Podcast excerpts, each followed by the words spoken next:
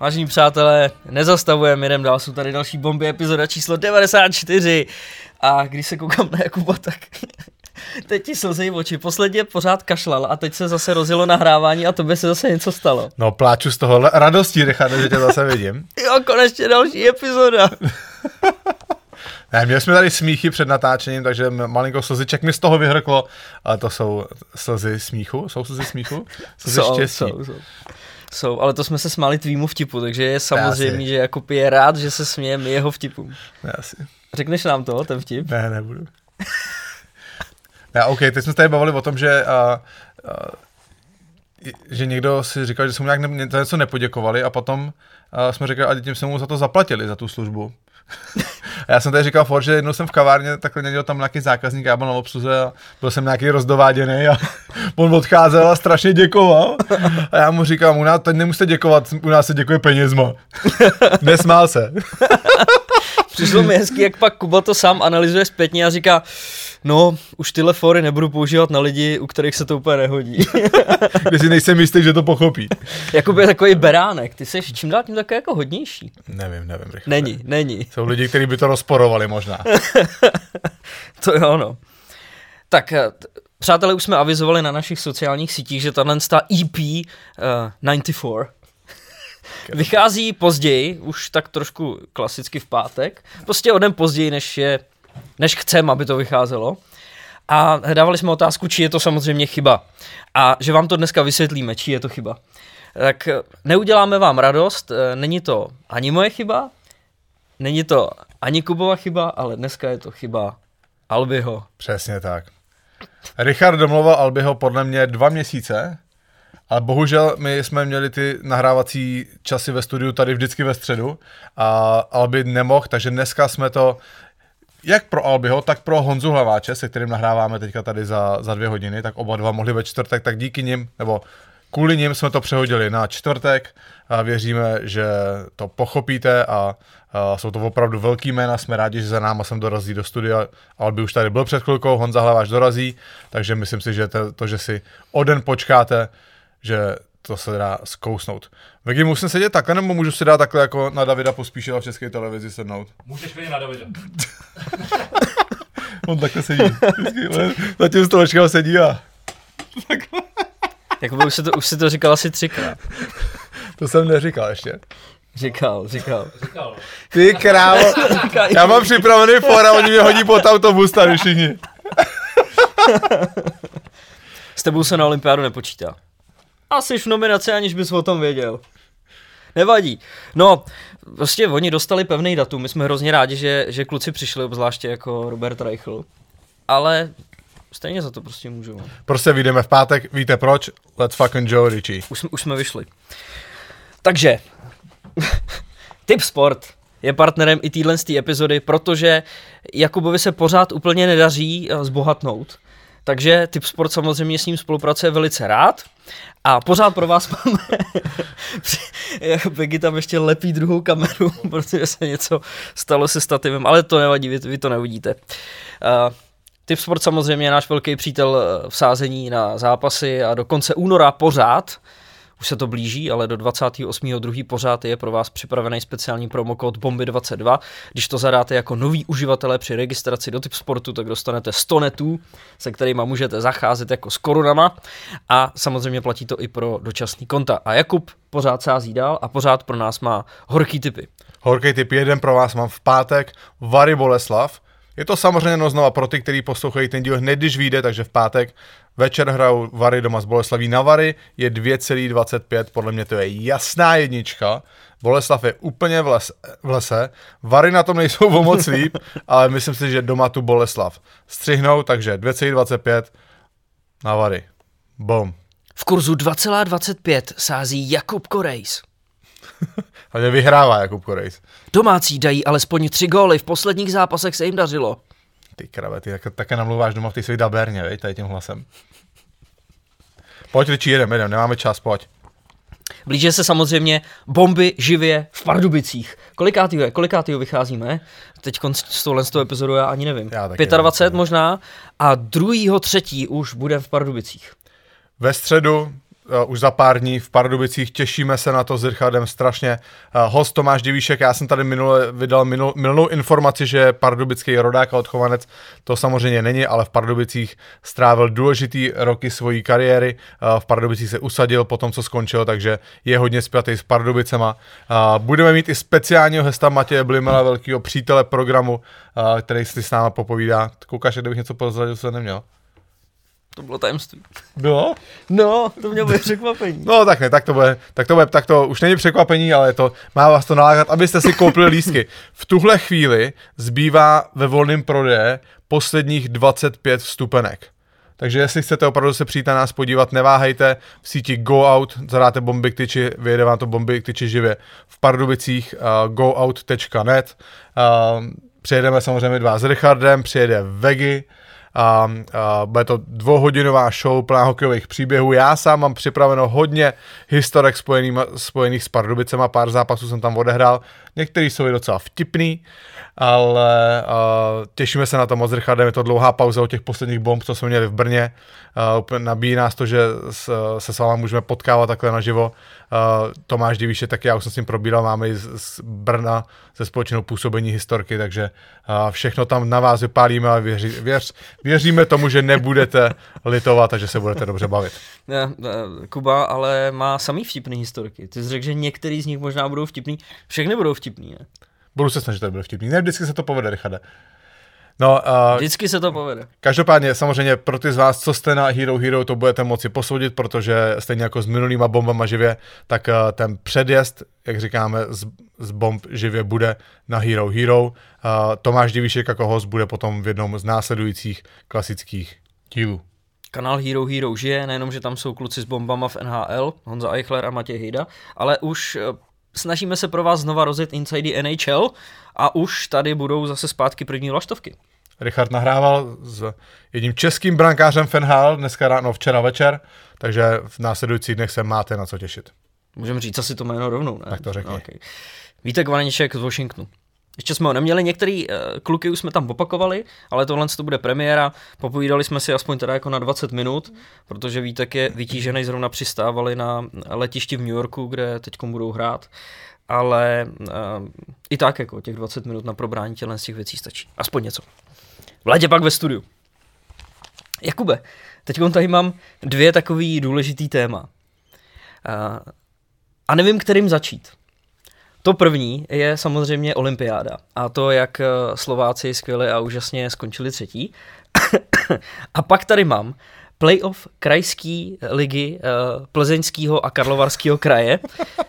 Čím bych měl začít? Ty král možná, pojď. Pojď.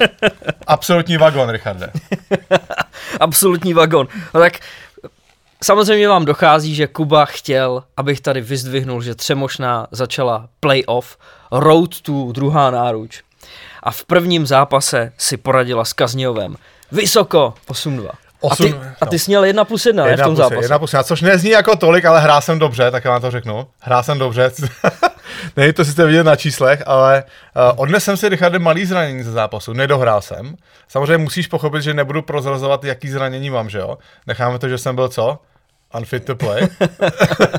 Pak se říká ještě vždycky závorka, zranění v dolní části. Ne, to, nebude, to nebudem prozrazovat, nebudem prozrazovat, my tam nějak, no to je no, nebudem prozrazovat. Uh, každopádně zápas jeden vynechám, tím, že jsme první zápas hráli 8-2, hrajou se vlastně dva zápasy proti jednomu soupeři, rozhoduje dohromady skoro z těch dvou zápasů, tak si myslím, že to zvládneme. Takže naskočím snad znova do semifinále, ale tve, rychle, Třemka, absolutní vagon. Třemka? Třemka se říká zkráceně. Meteor třemošná třemka. To je dobrý. Totální vagon. A od prvního, Kazňov teda začal dobře, Richarde, začal to řezat. Venca Polívka, což tady ještě také řeknu, tak Venca Polívka je podle mě přesně to jméno, který očekáváš v krajské hokejové lize. tak Venca Polívka dostala dělo jako kráva hned první střídání, no má kopita nahoru.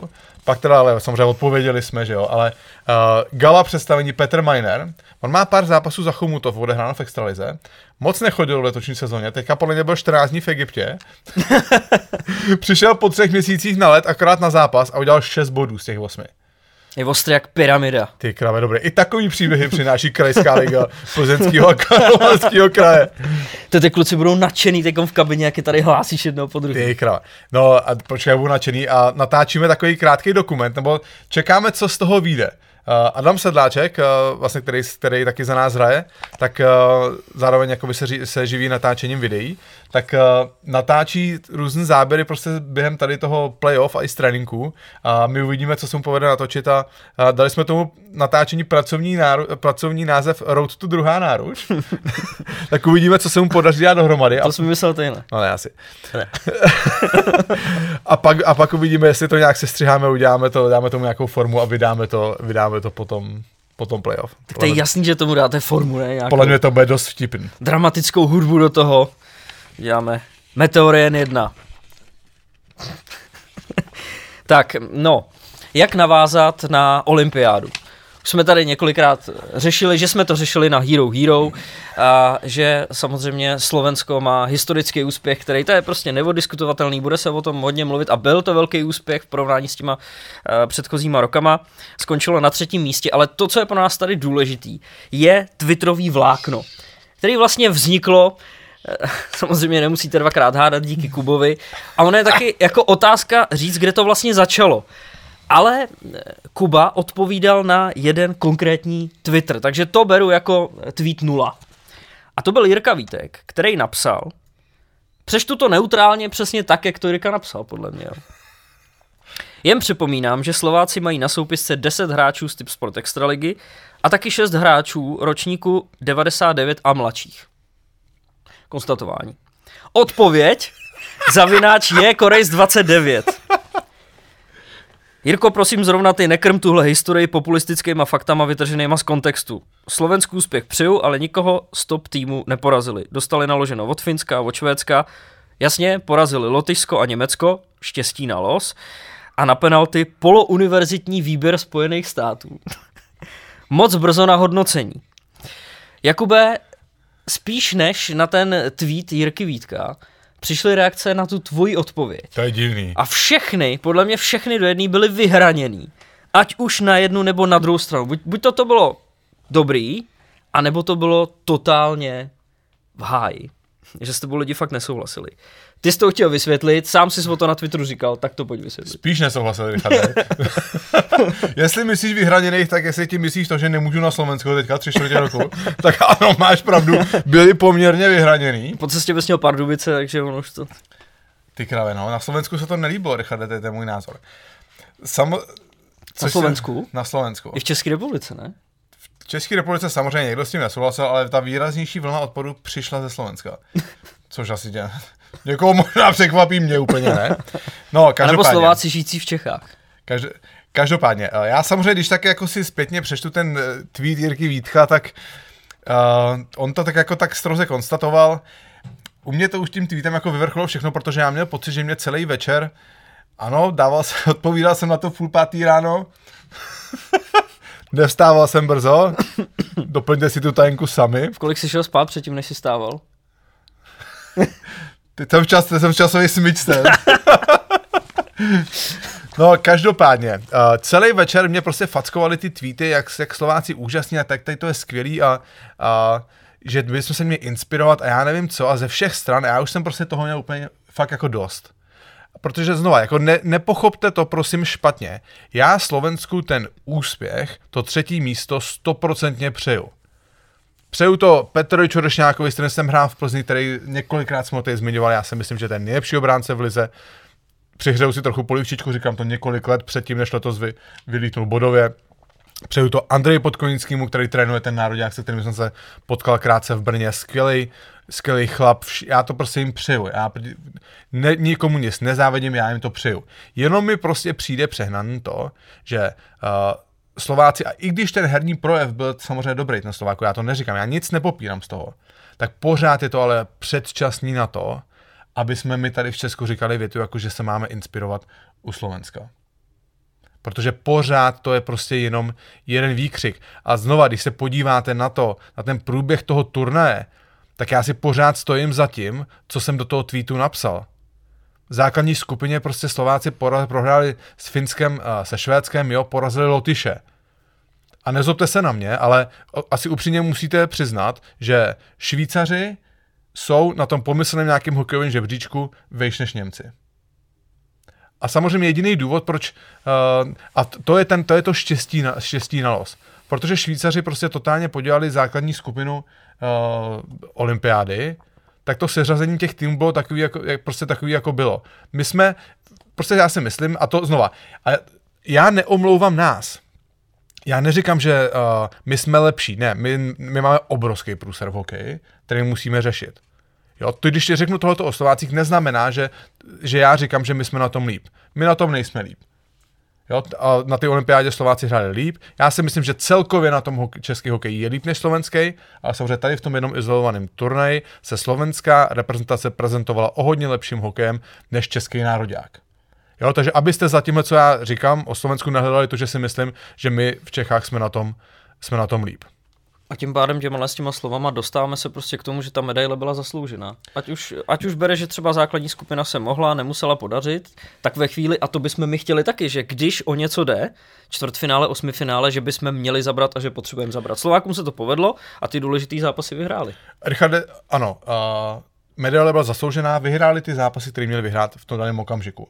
Ale znova, já si jako myslím, že my, kdyby jsme uh, narazili v tom osmifinále na Němce a ne na Švýcary, tak je porazíme. Tam opravdu si myslím, že Slováci měli štěstí na los. Jo, a když si to vemeš, měli štěstí na los, dostali, dostali Němce. Já vím, že na to se historie neptá. Jo, oni mají bronz a znova já jim ho přeju. A samozřejmě v těch dalších zápasech, ve chvíli, kdy Němci, kdy, kdy uh, Slováci přešli přes Němce, uh, porazili, a já jsem to v tom tweetu napsal, polouniverzitní tým USA, a to je víc než polouniverzitní tým. Já jsem na to ještě koukal samozřejmě před tohle epizodou podrobně. To byl v podstatě univerzitní tým doplněný o pár hráčů z Evropy. Jo? A já neříkám, že my bychom porazili, že my bychom, bychom porazili. Jo, to ne, ale prostě ve chvíli, kdy Slováci je porazili na penalty, tak najednou z nich samozřejmě spadlo úplně všechno. Uh, u nich byl uh, obrovský úspěch už jenom to, že se dostali do toho čtvrtfinále. A znova, uh, tady ta psychika hraje obrovskou roli, tom, že najednou z nich všechno spadlo a už to byl úspěch a už mohli jenom překvapit, už to mohlo být jenom lepší. Jo. A samozřejmě to naladění u našeho národa, jako všichni to víme, je od začátku takový nervózní, očekává se neúspěch a ty hráči to nemají úplně jednoduchý. Ale to samozřejmě nepopírám to, že oni by se s tím měli vyrovnat. Oni jsou to nejlepší, co český hokej má k dispozici, tak kvalitní hráči by měli, men, by měli být mentálně dostatečně silní na to, aby se s takovouhle věcí vyrovnali. Aby se s tou tíhou očekávání vyrovnali. A to se nestalo. A Slováci, ano, porazili, porazili, uh, porazili Ameriku. Uh, vtipně se Richard, já vím, že já tady, se, já tady nikoho nechci prostě natírat, jo. Samozřejmě ty některé reakce byly vy, vyhrocený, uh, dokázal by si tam vypíchnout pár men, kterým, ale já to nebudu tady dělat veřejně, nesedí tady, nesedí tady vedle mě, jo, do toho, se, do toho se pouštět nebudu. Samozřejmě ve chvíli, kdy já jsem napsal, že Slováci, tady ten tweet, který si psal, a Slováci potom prohráli s Finama, tak bylo ticho. Jo, a pak samozřejmě porazí Švédy pod dobrým výkonu, zápasu o třetím místě a najednou se to spustilo. Jo, trochu všichni čekali, jak to dopadne a pak prostě, pak prostě tady uh, někomu naložíme, kdo nesouhlasil s naším názorem. Jo. Po bitvě je každý generál. Hmm. To byl přesně ten zápas, kde šlo vlastně o všechno. Medaile, nemedaile. No. Který Buď, myslíš? Uh, se Švédem o to třetí místo. Buď no, to by tu medaile měli, anebo neměli. Jasný, no. A to, ta... to celý úplně otočilo. A taky ti šlo o všechno proti Finům, že jo? Jo, a když si to na to prostě podíváš, tak oni za ten turnaj z těch top mustev po 60 minutách porazili akorát Švédy v zápase o třetí místo. Hmm. Pak je otázka, kdyby my jsme hráli se Švédem a jestli bychom je dokázali porazit. To je otázka, ale já bych to nemotal naše. Já, bych to, já to fakt nechci motat naše. Jo? Prostě my jsme, my jsme prostě v hajzlu. Jako to je, hmm. uh, prostě to psal uh, Luboš Brabes, psal na Twitteru, prostě to, jestli nesledujete ho, na, moc, moc krát jsme ho nezmiňovali, klidně, jestli ne, nevíte, koho sledoval na Twitteru, sledujte ho, hodně uh, zajímavé informace i jako z kontextu do minulosti. A uh, on to psal, že prostě to není věc, která se vyřeší jako šmahem, jestli čekáme, že přijde někdo na vedení svazu, nějaký nový šéf trenéra vyřeší to, to, prostě, to se prostě nestane. Jo. Ale prostě já to Slovensku přeju, ale prostě, prostě pořád uh, je to jedna vlaštovka, je to jeden výkřik, pokud prostě budou pravidelně hrát uh, č- aspoň čtvrt finále mistrovství světa, občas projdou do semifinále, hrajou nějakou medaili, uh, budou mít hodně draftovaných hráčů, budou mít hodně hráčů v NHL. Já nemám problém přiznat, že to Slovensko je na tom líp než my. Ale znova, jeden turnaj, ve kterým ještě navíc měli, to, měli brankáře, který chytal ve stylu jako Dominika Haška z Nagána. On podle mě překonal ještě jeho úspěšnost zákroků, uh, nejvyšší úspěšnost zákroků v historii olympijského turné překonal Dominika Haška. Jo, takže uh, když se na to prostě fakt podíváte, roz, jakoby, um, z širšího kontextu na ten výsledek Slováku, tak musíte podle mě přiznat, že měli štěstí na los, měli výborného brankáře, který chytal prostě uh, jak to jak z jiné planety. A jo, v posledním zápase proti Švédsku prostě dokázali zabrat a porazit silného soupeře. To ale pořád podle mě prostě neznamená, že my bychom tady z toho měli sedět na prdeli a říkat si, koukejte, jak to hrajou Slováci. Jo, já vím, že teď je strašně jednoduchý říkat, měli jsme vzít mladý hráče, když to vidí, zase po bitvě každý generál. Ty vidíš teďka, že Slováci tam měli mladý hráče, jo, a říkáš, a proč jsme my nevzali mladý hráče? Ale jaký mladý hráče ty by si vzal, Richarde? Jaký mladý hráče ti napadne tě jméno mladého hráče? Mně napadne Matěj Blimel, že měl hrát. Hmm. Jo, ale vzal by si, ale vzal by si prosím tě před, před turnajem, napadnul by tě Pavel Kousal z Boleslavy, teď tě napadne, protože, se, protože teďka se na tím zamýšlíš a koukáš na ty statistiky a kdo z těch mladých, tenko, to, jo, mohl Filip Chlapík, to jsme říkali stokrát. Jo. No, no. Ale pořád jdeš od zhora, pořád jdeš od těch největších jmén, od těch nejzkušenějších, od těch nejproduktivnějších no. a jako nemyslíme to špatně, ale ty mladí jsou pořád někde jako, jako níž. No. Ale po bitvě každý generátor je na tom to nejhorší. Jo? A, a kdy, dokážeš si představit, kdyby, kdyby uh, nominovali Pavla Kousala? Nebo kdyby dovali Adama Kubíka, který má prostě hodně bodů v kladně, hraje výbornou, výbornou sezónu. Samozřejmě teďka, když je po tom turnaji a vidíš, s jakým mužstvem Slováci ten výsledek uhráli, tak si řekneš, to, tady, to tam ty hráči teďka klidně mohli být. Hmm. Ale dokážeš si představit, kdyby tady ta konverzace byla před tou, před tou nominací? Hmm. Ale zase, no, to bychom si museli vytvořit alternativní reality a jít od toho šampionátu vždycky znova a znova s jinou sestavou. Ale ty jsi na to narazil, je to krátkodobý turnaj, je to nějaký týden 14 dní, když to takhle vezmeme. A někomu se tam může dařit, někomu se tam nemůže dařit. Slováci měli tohle to okno naprosto perfektní a povedlo se jim to. Stejně tak, jako jsme se bavili o tom, proč se těm našim českým klukům, který v KHL jsou skvělí a mají tam prostě bod na zápas, najednou tenhle ten turnaj nepodařil. Stejně tak naopak, Juraj Slavkovský, který začínal ve čtvrtý lajně jako mladý hráč. Začalo se mu na tom turnaji dařit. Sám to řekl, že by tam dal prostě góly i z fronty na hot dogy od bufetu. Prostě mu to sedlo proti Švédům.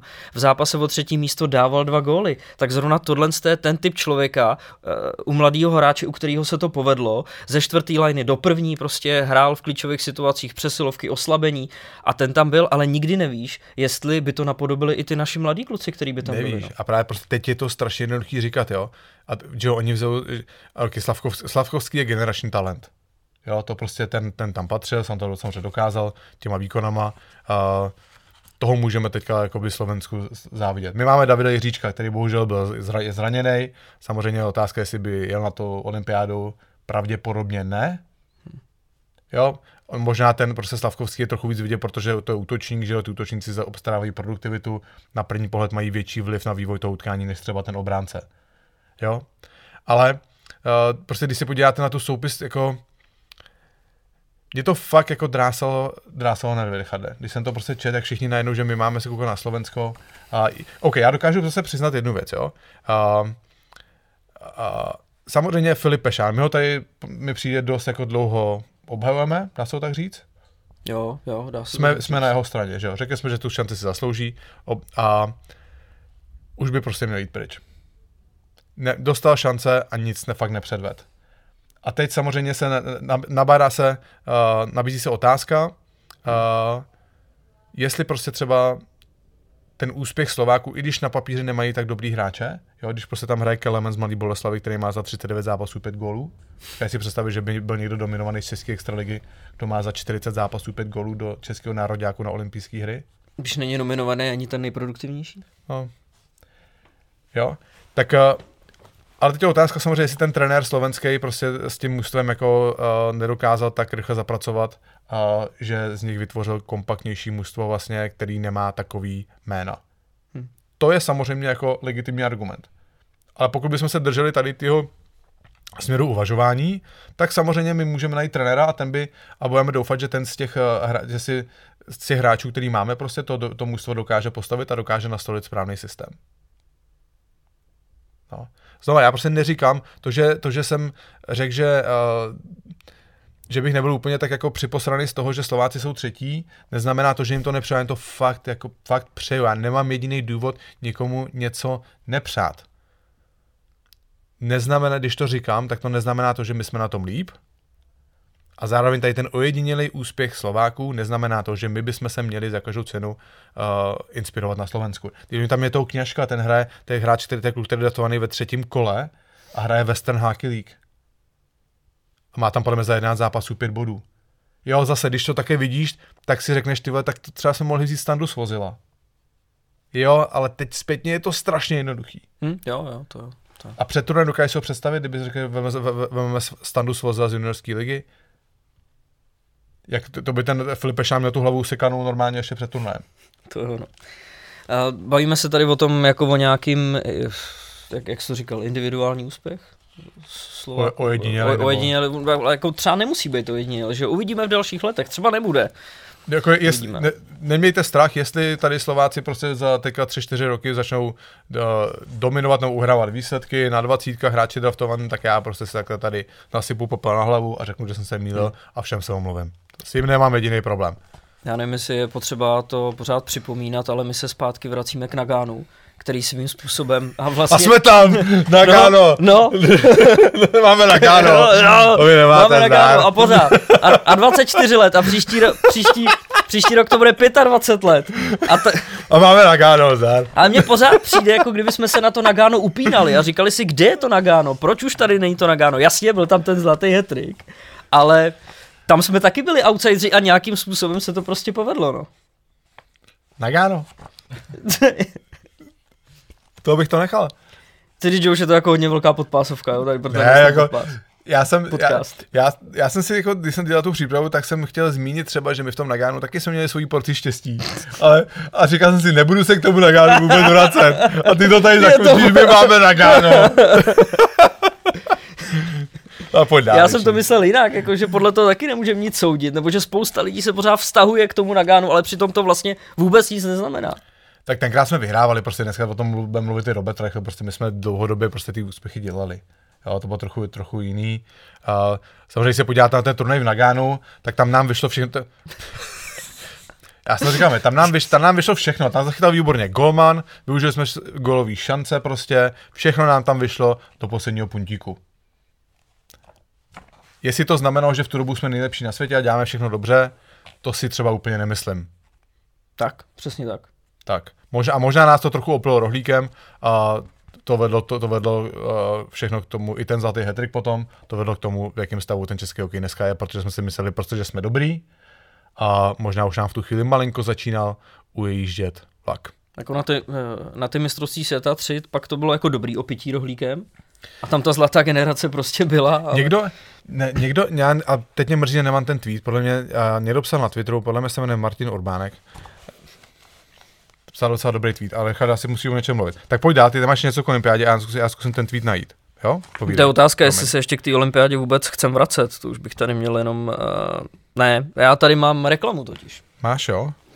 Mezi tím, co Jakub tady něco bude hledat, ale to zase nemůžu přeskočit na další téma, že jo? Ne, vydrž prosím tě ještě, tak, tak říkej něco chytrýho.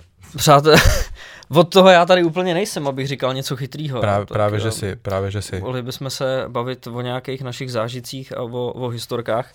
Mně třeba přijde zajímavý, jakou přípravu si Jakub udělal uh, na olympiádu. Jo, červený je Jakub, protože já ho považuji za agresivního, ve svých názorech. Hlavně jsem to musel barevně odlišit, protože mě tiskárna teď netiskne černě, protože mi došel uh, tenhle ten toner. Můžu jenom barevně. A i tak, modrá už odchází, protože tohle mělo být modrý, ale je to černý. Jo. Takže Kuba si tady tohle to rozepsal a já už dopředu jsem věděl, že bude dlouho mluvit. A mě třeba zaujal tweet eh, Roberta Záruby, který se vracel k Jurajovi Slavkovskému, který mu je 17 let a v tomhle tom věku on má 192 cm a 99 kg. Jo. Ona je to, někdo to bere možná trošku jako nadsázku, nebo si říkat, no jo, tak s kým jiným ho porovnávat než s Jadou Jágrem, ale on opravdu je to možná novej slovenský Jada Jágr, protože on má ty parametry, který jsem tady zmínil, on má ten styl hry, kterým hraje a hlavně on má i, i to stejné vyjadřování. Někdo říkal na tom turnaji, že už dlouho neviděl takhle bezstarostního hráče, který by se hrou takhle bavil jako on. To, jak on jako odpovídá, jak je nadšený. I takovou tu, jak to říct, jako hokejovou jednoduchost nebo tohle to jednoduchý přemýšlení v tomhle ohledu, že se nezabývá žádnýma zbytečnostma, tak to prostě může být nový talent. A jestli se o něm před olympiádou mluvilo, co do draftu, do elitní desítky, tak teď by to mohl být eh, top 3 hráč draftu NHL obrovský talent a samozřejmě můžeme, to můžeme Slovákům závidět jenom a samozřejmě držím mu palce, ať se, ať, se, ať se mu budoucnu daří. A pořád jsem nezmínil ten tweet Roberta Záruby. Tak Těmu jsem se nedostal. Povídej. Tady vlastně napsal, že je to nejmladší střelec na olympiádě od Eda Olčika v Sarajevu 84. Tak. OK. Uh, já jsem našel, to je vtipný, že se to dělá, že všechno se přirovnává k nám. Slovenský Jager, slovenský Nagano. Tak čemu jinému bys to chtěl přirovnat? Richarde, Nagano. OK, našel, našel jsem ten tweet. Martin Urbánek.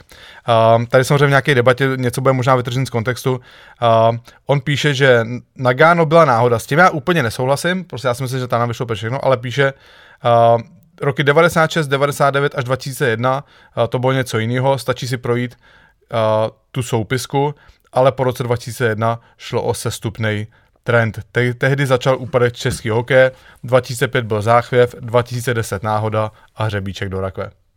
Myslím si, že je docela dobře formulovaná myšlenka a rychle zjednodušený pohled na celou tu situaci.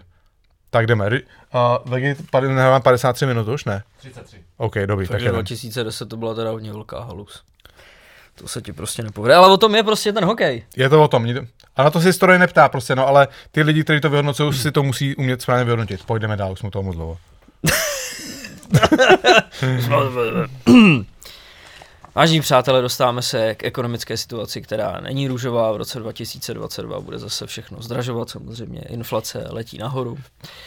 Ale aby jsme byli pozitivní, tak eh, v téhle situaci samozřejmě, co se vám vyplatí, je svoje peníze dávat do nemovitostí, které, aby se vám nějakým způsobem zhodnotili, nebo jste zůstávali v fozovkách na nule, tak se vám vyplatí nemovitosti pronajímat, ať už třeba byt, víc bytů, nebo nějaký celý činžák, vilu. Samozřejmě Kuba má velké zkušenosti s tím letím, takže za chvíli to přepinku do na něj. Jakub totiž v tomhle tom jede samozřejmě a zároveň má i dobré zkušenosti s rentou 365, což je vlastně taková kompletní služba pro zprávu nemovitostí a my vám ji doporučujeme. No, já fakt jako můžu, uh, samozřejmě tohleto samozřejmě reklamní zelení, ale já vám ji fakt můžu sám doporučit. Já jsem do nemovitostí nadspal všechny své vydělané peníze hokejem, díky nemovitostem uh, mám teďka prostě ty možnosti, uh, které mám. Dlouho jsem se o ty nemovitosti staral sám, pak jsem začal hledat někoho, kdo by se mi o ně staral. Našel jsem tady tu společnost Renta 365 a tam opravdu jako největší výhoda toho je, že oni si to ode mě vlastně jako pronajali ty byty a já neřeším už vůbec nic. Neřeším zprávu, neřeším to, že nějaký nájemník nezaplatí, neřeším to, že ten byt je třeba měsíc prázdnej.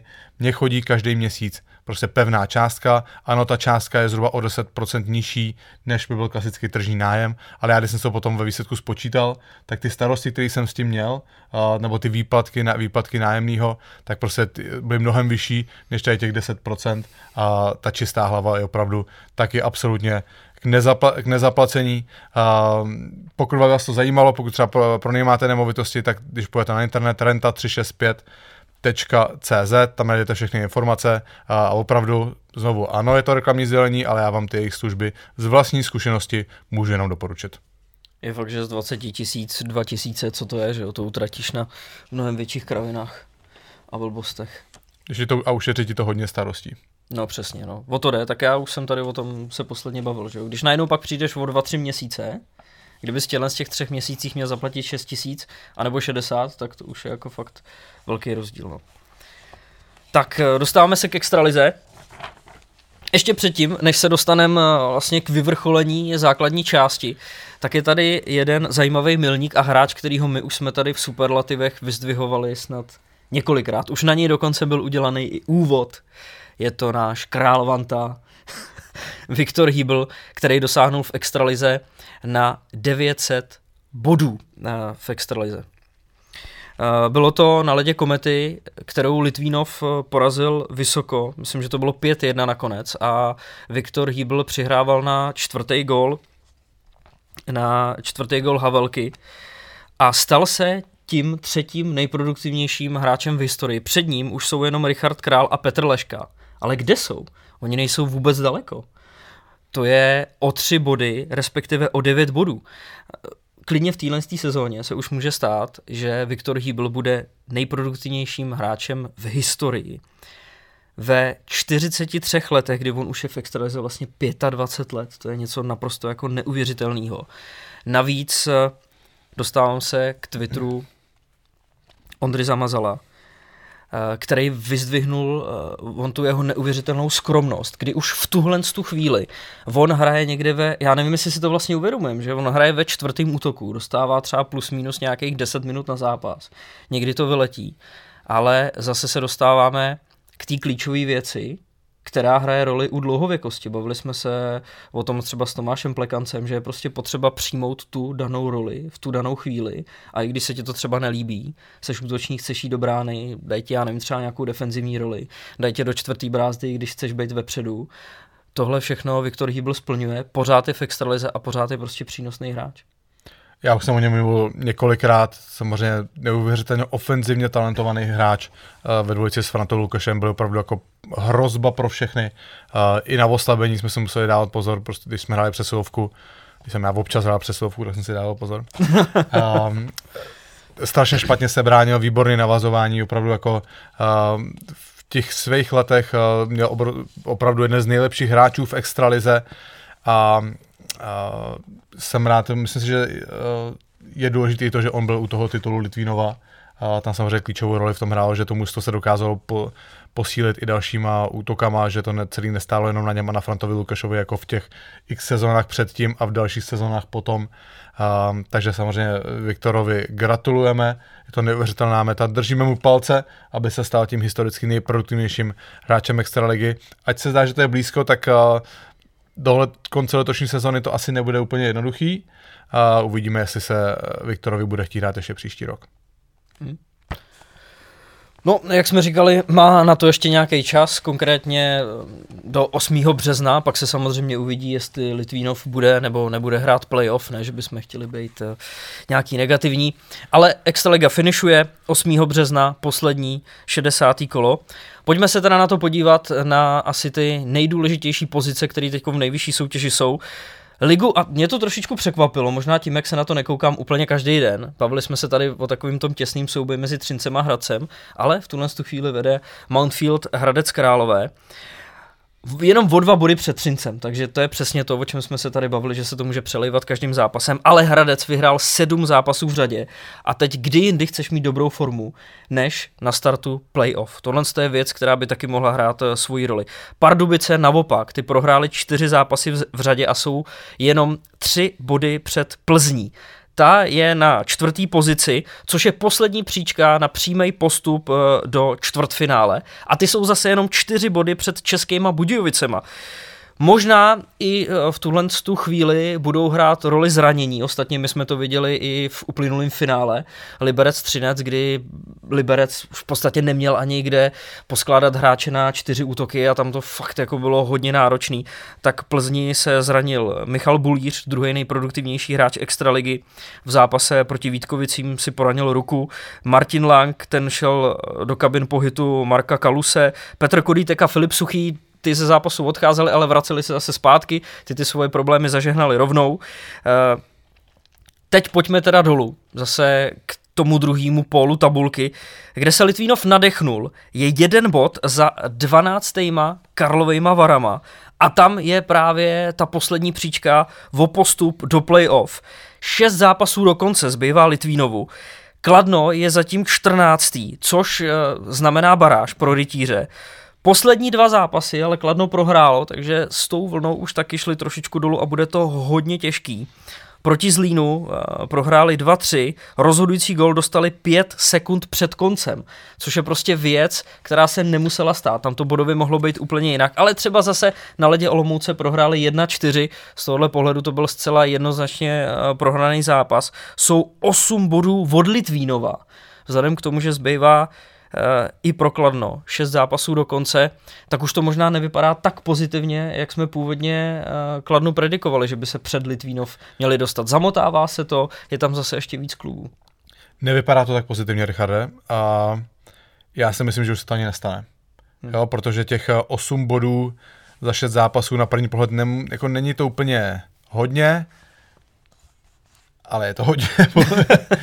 jo, dá se předpokládat, že Litvinov ještě nějak, jsem jako asi nevím, jestli Litvinov má na to v aktuálním rozpoložení uhrát, vyhrát z těch šesti zápasů tři nebo čtyři, to se asi nestane. Uh, oni jsou důležitý ty trendy, o kterých jsem mluvil, že jo. Teďka vidíš, že prostě Hradec, že jo, sedmkrát za sebou vyhrál, půjdou na pozitivní notě do playoff.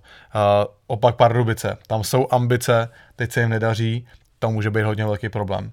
Pokud jo. samozřejmě teď Hradec posledních těch šest zápasů neprohraje a Pardubice nevyhraje. Jasný, to se ještě může otočit tohleto, no. ale tady ty trendy jsou asi teďka jako to nejdůležitější, co sledovat vlastně, jak ty, jak ty mužstva hrajou. No. no. ten spodek je strašně jako neuvěřitelně zamotaný. No samozřejmě Litvínov si tou výhrou v Brně jako uhrál ten klid, že si myslím, že to Kladno už bude mít těžký se na ně, se na ně dotáhnout. Jo, znova, to Kladno nějaký zápasy vyhraje, a, hmm. ale budeme předpokládat, že vyhrajou prostě, já nevím, 5 6, 4 6. Je to hodně, bylo by to hodně těžký. Asi pro jak, jakýkoliv tým. No, přesně tak, pro jakýkoliv tým, tedy, přesně tak. No a, a Litino si v tom Brně teda uhrál jako hodně klidu, teďka samozřejmě bude se snažit probojovat do toho, do toho širokého playoff. Um, jsem trochu zvědavý, kam až může zahučet Brno, hmm. protože tam ta situace dlouhodobě nevypadá dobře, přijde mi, že se skoro ještě jako zhoršuje. Uh, a Boleslav, no. Boleslav teďka uhrála takový jako záblesk, kdy už uhrála doma bod s, s Hradcem Králový, naprosto nečekaně, že jo, jsem měl na Hradec sazeno. vedli, vedli 2-0, nakonec, nakonec až nebo eh, prodloužení nebo v penalty. No, takže um, a ta tabulka je hezky rozdělená na to, uh, to předkole rozdělený na to, kdo bude začínat doma a kdo venku. A už tam máš víš, že doma prostě budou, samozřejmě pokud se někomu z těch mustev nepodaří ještě proskočit do té čtyřky, ale máš tam Budějovice, Spartu, Liberce a Vítkovice, ty budou začínat doma to předkolo a potom proti ním ty papírově slabší, slabší mužstva. A také, když to vidím na, jako na papíře, on ten papír často může jako zkreslovat, nebo že ta realita potom je jiná, viděli jsme to loni, kdy prostě Olomouc, když plouchla Plzeň, tak jsem, před, jsem zvědavý, jestli někdo, jestli může být nějaký to překvapení v předkole, že to slabší mužstvo aby porazilo to silnější. No. Vím, že ve Vítkovicích se bojí, aby na ně nevyšli, nevyšel Litvínov, protože uh, Oni letos dvakrát doma prohráli, tam vyhráli v prodloužení nebo na nájezdy a co jsem slyšel, tak se jim proti ním nehraje úplně dobře, takže ty doufají, že tam nějakou prostě tím zamotáním na ně nevíde Litvíno v tom předkole, ale jinak si myslím, že opravdu ty mužstva, co to předkolo budou začínat doma, tak um, jsou jasným favoritama pro ty zápasy. Posledně jsme se tady bavili o dvou stopkách pro uh, pardubického útočníka uh, Anthonyho Kamaru ten eh, měl distanc na tři zápasy a v tom samém zápase fauloval taky obránce komety Red Holland, který dostal od disciplinárky stopku na šest zápasů. Tenhle ten příběh má pokračování v tom, že Red Holland se odvolal, už jsme se tady bavili o tom, že Kamara dostal podle nás možná málo a Holland naopak hodně, podle toho, jak eh, ty hity a úmysly vůbec vypadaly. Ale k tomuhle z tomu všemu Holland se odvolával, neuspěl a ještě dostal ten trest navýšený, takže ze šesti zápasů to šlo na sedm, no.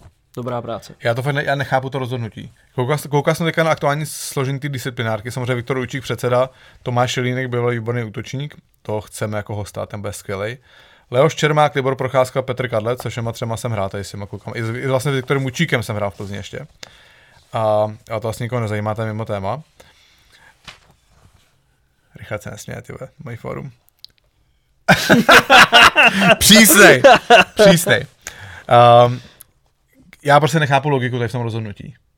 Je, podle mě, okay, já jsem nad tím přemýšlel, podle mě jas, jasná logika tady v tom rozhodnutí je ta, uh, všechny budoucí uh, hráče, kteří dostanou disciplinární trest, tak odradit od toho, aby se odvolávali, aby se tady ta disciplinární komise nemusela scházet.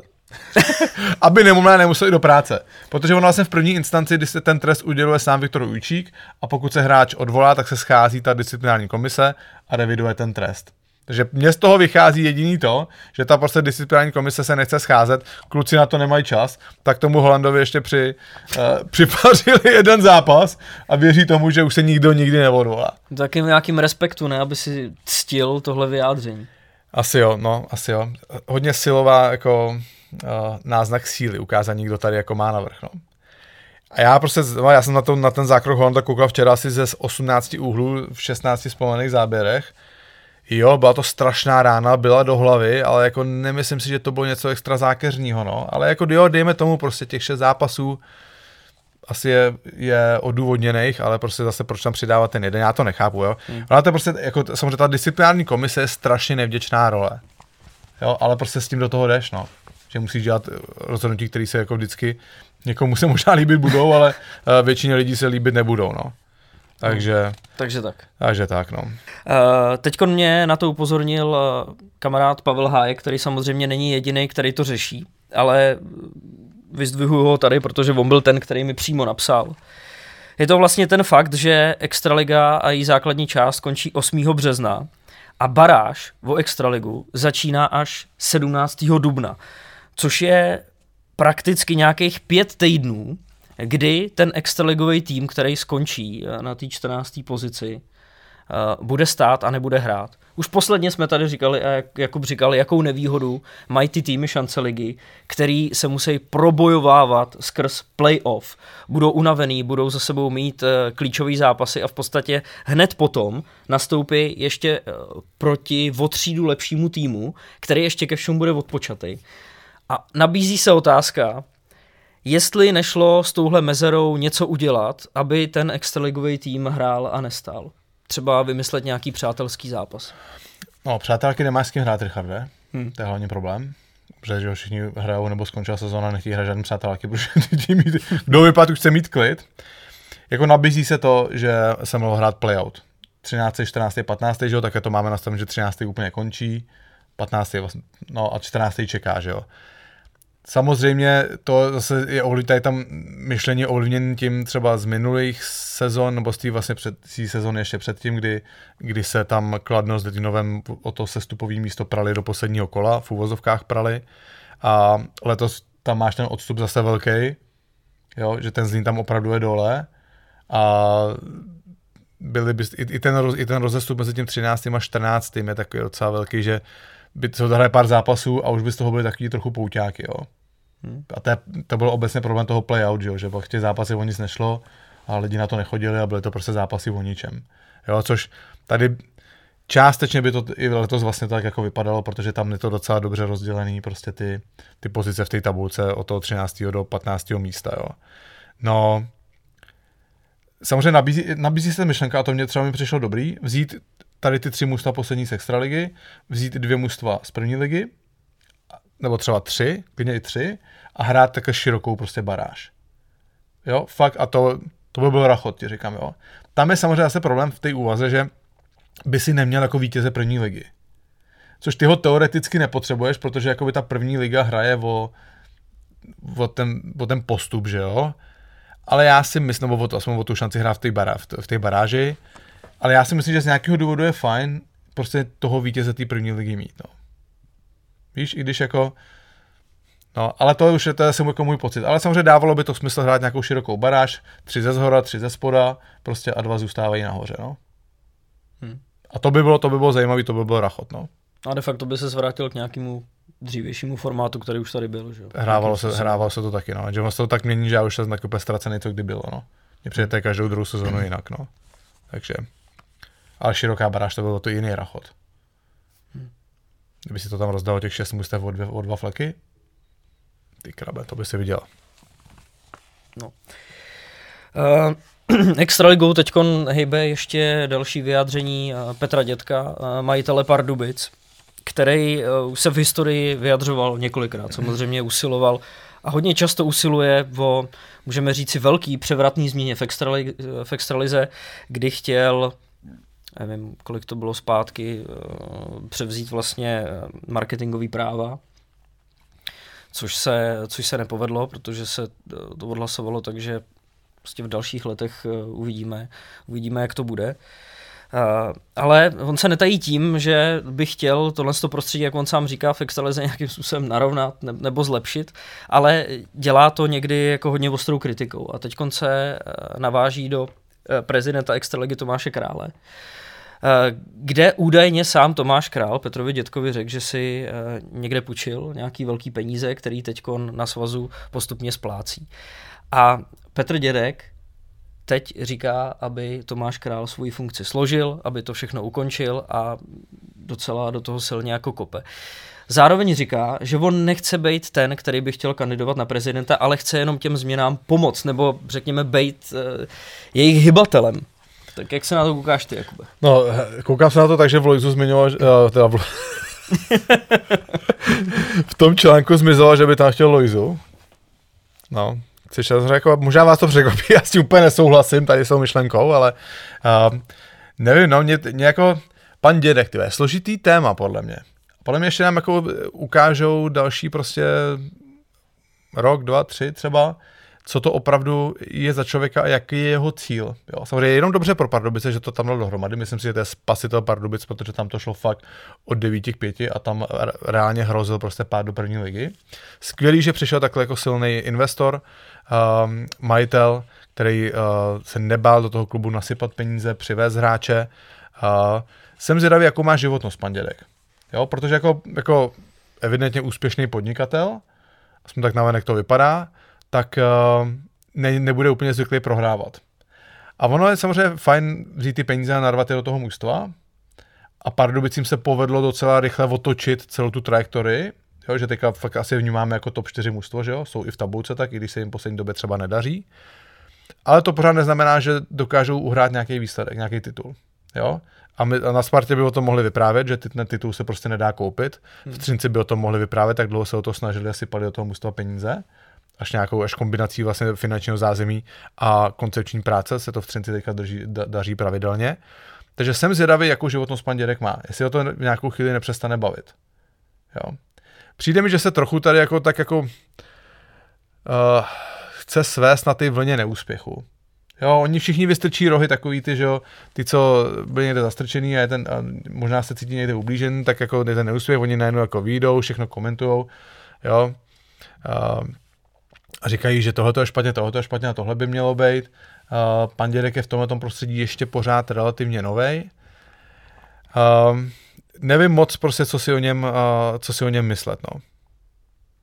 Jako je pravda, že ty změny nemůžou být nárazové a nepřijdou hned, ale asi můžeme říct, že některé ty věci nebo ty věci, které se udály v Pardubicích, tak jsou pozitivní. Že jo? Minimálně, když se podíváš na tabulku, kde ty Pardubice byly předtím a kde jsou teď, teď jsou prostě jako kandidátem na uh, elitní čtyřku v playoff pravidelně. Jo, samozřejmě to, říkám, on to prostě dokáže to tam otočit. Já jsem ani nečekal, že to bude takhle rychle. Jo? Uh, samozřejmě stálo to podle mě hodně peněz. Bavili jsme se několikrát o tom, že prostě Honza Košťálek byl evidentně totálně jako, a on tak on byl já se byl loni nejproduktivnější obránce ligy, on se ty peníze jako zaslouží. Hmm, hmm. A že dostal strašně nasypáno. Uh, Jakub Nakála tam měl hodně peněz a prostě půjdeme po těch hráčích a tam opravdu ty hráči budou mít hodně na standardní výplaty. Já jsem teďka slyšel dokonce myšlenku, že Pardubice hodně křiví ten trh český. Že jakmile vyskočí nějaký hráč on trochu dobrý, tak Pardubice mu dají takový peníze, že ostatní mužstva ani nemůžou konkurovat. Jo. A to už je to už něco jiného. Prostě tam silný investor je ochotný do, toho, ochotný, ochotný do toho dát peníze. Proč bychom bránili někomu, aby dával peníze do českého hokeje na druhou stranu? Jo. Ale samozřejmě ten pan Dědek chce být vidět, že jo, on se hned stoupil do toho hokeje, spaktuje, spaktuje se s, s Jágrem, že jo, uh, hned partnerství s Kladnem, než bylo Kladno v první lize, uh, pořádá Winter Hockey Games, na Twitteru je pořád aktivní, Hmm. Uh, podle mě si chce vybudovat moc v českém hokeji, no? A teď je otázka, jestli se mu to, jestli se mu to povede a jaký je jeho cíl. Ono, třeba se to povíst může, ale ono ne vždycky se vyplatí úplně moc tlačit na pilu, že? Chce tomu prostě nechat nějaký čas. A tak deset, deset, jako to, no, to je otázka, jaký přístup bude fungovat, no. Může fungovat ten i ten, ale samozřejmě um, taky, taky další věc je ta, že nikdo na tebe nečeká, že jo, nikde a musí se sám prosadit. To znáš, Richarde, že? no a samozřejmě to, a ten Tomáš Král, to je tak jako, pro mě dost jako série nešťastných vyjádření, on řekl, že, že největší chyba je to, že se v klube špatně trénuje, ne? Hm. To je prostě, to je, to je špatně, no. Já fakt jako, to je prostě špatně, no. A že, pr- že hodíš extraligu pod autobus. Ty hodíš všechny pod autobus, že jo? Ty řekneš, my jsme vám řekli, jak to máte dělat a vy to neděláte. Hm. A to je to vaše chyba. Jo. A my, se, my jsme vám to řekli a už se dál o to zajímat nebudeme. No a je to prostě strašně. A tam, tam je prostě nejhorší to, a to jsme říkali stokrát zase, zase se tomu vrátíme. Uh, to uh, ten počet mužstev, který hrajou juniorskou a dorosteneckou extraligu. Přečtěte si uh, Jirka Vítek, uh, jeho článek na, na jak se jmenuje ta platforma, uh, má, má dlouhý článek o tom, jak se rozšiřovali. Ruský blafák. Ruský blafák, no, na Twitteru, na, na jeho Twitteru to najdete, u, u Jirky Vítka. Hezký dlouhý článek, článek o tom, jak se rozšiřovala uh, junior, juniorská extraliga, teď se, se zužuje, jo. Tam je prostě, tam problém byl ten, že Svaz nechal nabopnat tu extraligu juniorů a dorostu. Um, já si myslím, že to bylo tím, že chtěl, aby byli všichni spokojení a, a vedení svazu, aby byli všichni spokojení, aby si zajistili ty jejich hlasy do těch dalších období. To si myslím já, nemám to v nikoho potvrzení, ale samozřejmě celý to tomu nahrává, že to pravděpodobně tohle byl ten hlavní důvod. A to, to, to totálně podle mě rozjebalo český hokej na x let dopředu. Protože to juniorskou extraligu, podívej se do kanadské juniorky. Tam hrajou stejným systémem posledních 30 let. Hrajou tam tři hráči do 21 let, tam můžou hrát, hrajou klasický playoff, od čtvrtfinále postupuje prostě 8 mužstev do playoff, hraješ to od čtvrtfinále, uh, na čtyři vítězné zápasy, prostě války. Tady, podle mě tady se to musí zúžit na ta, ta juniorská extraliga na 12 až 14 mužstev, hrát každý s každým čtyřikrát, dát si klasický čtvrtfinál na čtyři vítězné zápasy, ne, že oni dneska hrajou na dva vítězné zápasy, ty vole, jak my, krajskou ligu plzeňského karlovského kraje v Třemošnej. Mají, Ještě pod... začínáte doma a pak pokračujete venku. Ty krávo. Oni mají v podstatě si, oni mají trochu jiný podle mě, ale základ je stejný. Oni mají stejný systém jak čtvrtá liga normálně. No. No. Tak kde to jsme prostě. No. no, no to taky téma, jak to funguje v zahraničí, budeme rozebírat uh, s Albim. Taky, takže se k tomu ještě tak nějak dostaneme. No, ale protože totální průser největší je ta nekvalita těch junior, ty dorostenecký a juniorský extraligy, protože to hraje fakt každý a ty dobrý hráči tam dominují a nemají vůbec důvod uh, se zlepšovat a stačí jim to. No. Jakoby trošku si odbočil od uh, toho tématu. Nebyl ty si náhodou minulý týden v Pardubicích? Byl jsem ručí, A ty fakt ale jako Hradec, vagon. Hradec totální vagon a ta samozřejmě to ovlivnilo docela rychle jako první gol, ale uh, jsem, jsem zvědavý na Pardubice, no. Není to jednoduchý takhle krátce před, také dobrá sezóna, Jo, viděl jsem několikrát v sezóně hráli výborně, dokázali se vracet do zápasů, oni měli problémy s tím, že hodně zápasů prohrávají, ale dokázali se do toho vracet, což samozřejmě je dobrý, je dobrý vnímat pozitivně, že se do těch zápasů dokážou vrátit, ale samozřejmě nechceš v playoff jako prohrávat každý zápas, jo. Tím si hodně stěžuješ situaci a ne vždycky se ti podaří se do toho zápasu vrátit. Ale uh, takhle krátce, ale i ta sezona prostě jako je dobrá a takhle, takhle krátce před playoff mít tady ty problémy, úplně jim to nezávidím. Není to lehká situace pro, pro trenéra i pro celé mužstvo. Navíc si myslím, že tam bude velký tlak ze zhora. Tam já si myslím, že Petr Děk nebude trpělivý hmm. s tím, co do toho mužstva nalil. Takže jsem zvědavý, jak se tam ta situace, jak se tam ta situace vyvine. No a Hradec, ty fakt jako pec, fakt pecka. Co jsem viděl to z Hradec, tak hráli naprosto jako dokonalý hokej. Bavil jsem se s jedním člověkem, co, jsem, co jakoby funguje v extralize. Ten mi říkal, že si myslí, že, že Hradec hraje tak dokonalý komplexní hokej, a nazval to absolutním hokejem a řekl, že v playoff tímhle tím nemůžou vyhrát. Že v playoff se, v playoff se vyhrává defenzivou. Hmm. Já se tady s tím, já tady s tím úplně nesouhlasím, ale samozřejmě je to, je to jako názor. A, ale co jsem viděl Hradec teda, tak fakt klobouk dolů, jakým způsobem hrajou. A, prostě to asi je fakt ten Tomáš Martinec, no. Se tam vrátil na, na tu střídačku a podle mě svoji jako podíl na tom bude mít i Láďa Čihák z Plzně, který já jsem samozřejmě tady občas jako jsem, možná si udělal někdy srandu nějakou lehkou, a, ale on fakt jako, nevím samozřejmě, jak to přesně chodí na té střídačce, ale to, že prostě se vrátí Tomáš Martin na střídačku, přijde k němu Láďa Čihák z Plzně a to mužstvo fakt šlape jako hodinky, tak to naznačuje tomu, že ty trenéři tam dělají fakt něco dobře. No.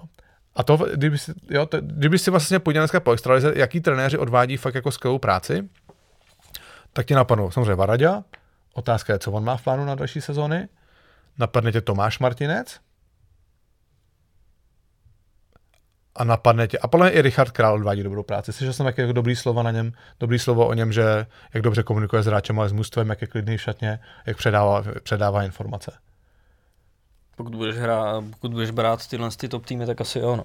Český no. Budějovice, tady jim to taky jde. Taky hrál nahoře, no. Ale fakt jako by takový, takový ty jména třeba, že fakt ten Tomáš Martin, že jo, ten Hradec pod ním hrál dobře předtím, Uh, oni ho potom odvolali, dali tam Vláďu Růžičku, vrchá změna od pětiletky a on se vrátí a zase, a zase jako se mu podařilo vrátit se do to, k tomu systému, tomu relativně ofenzivnímu hokeji, co hráli, zároveň spojený s dobrou defenzivou a fakt je to, v tuhle tu chvíli se to říkal, že sedmkrát za sebou vyhráli, ne? Hmm.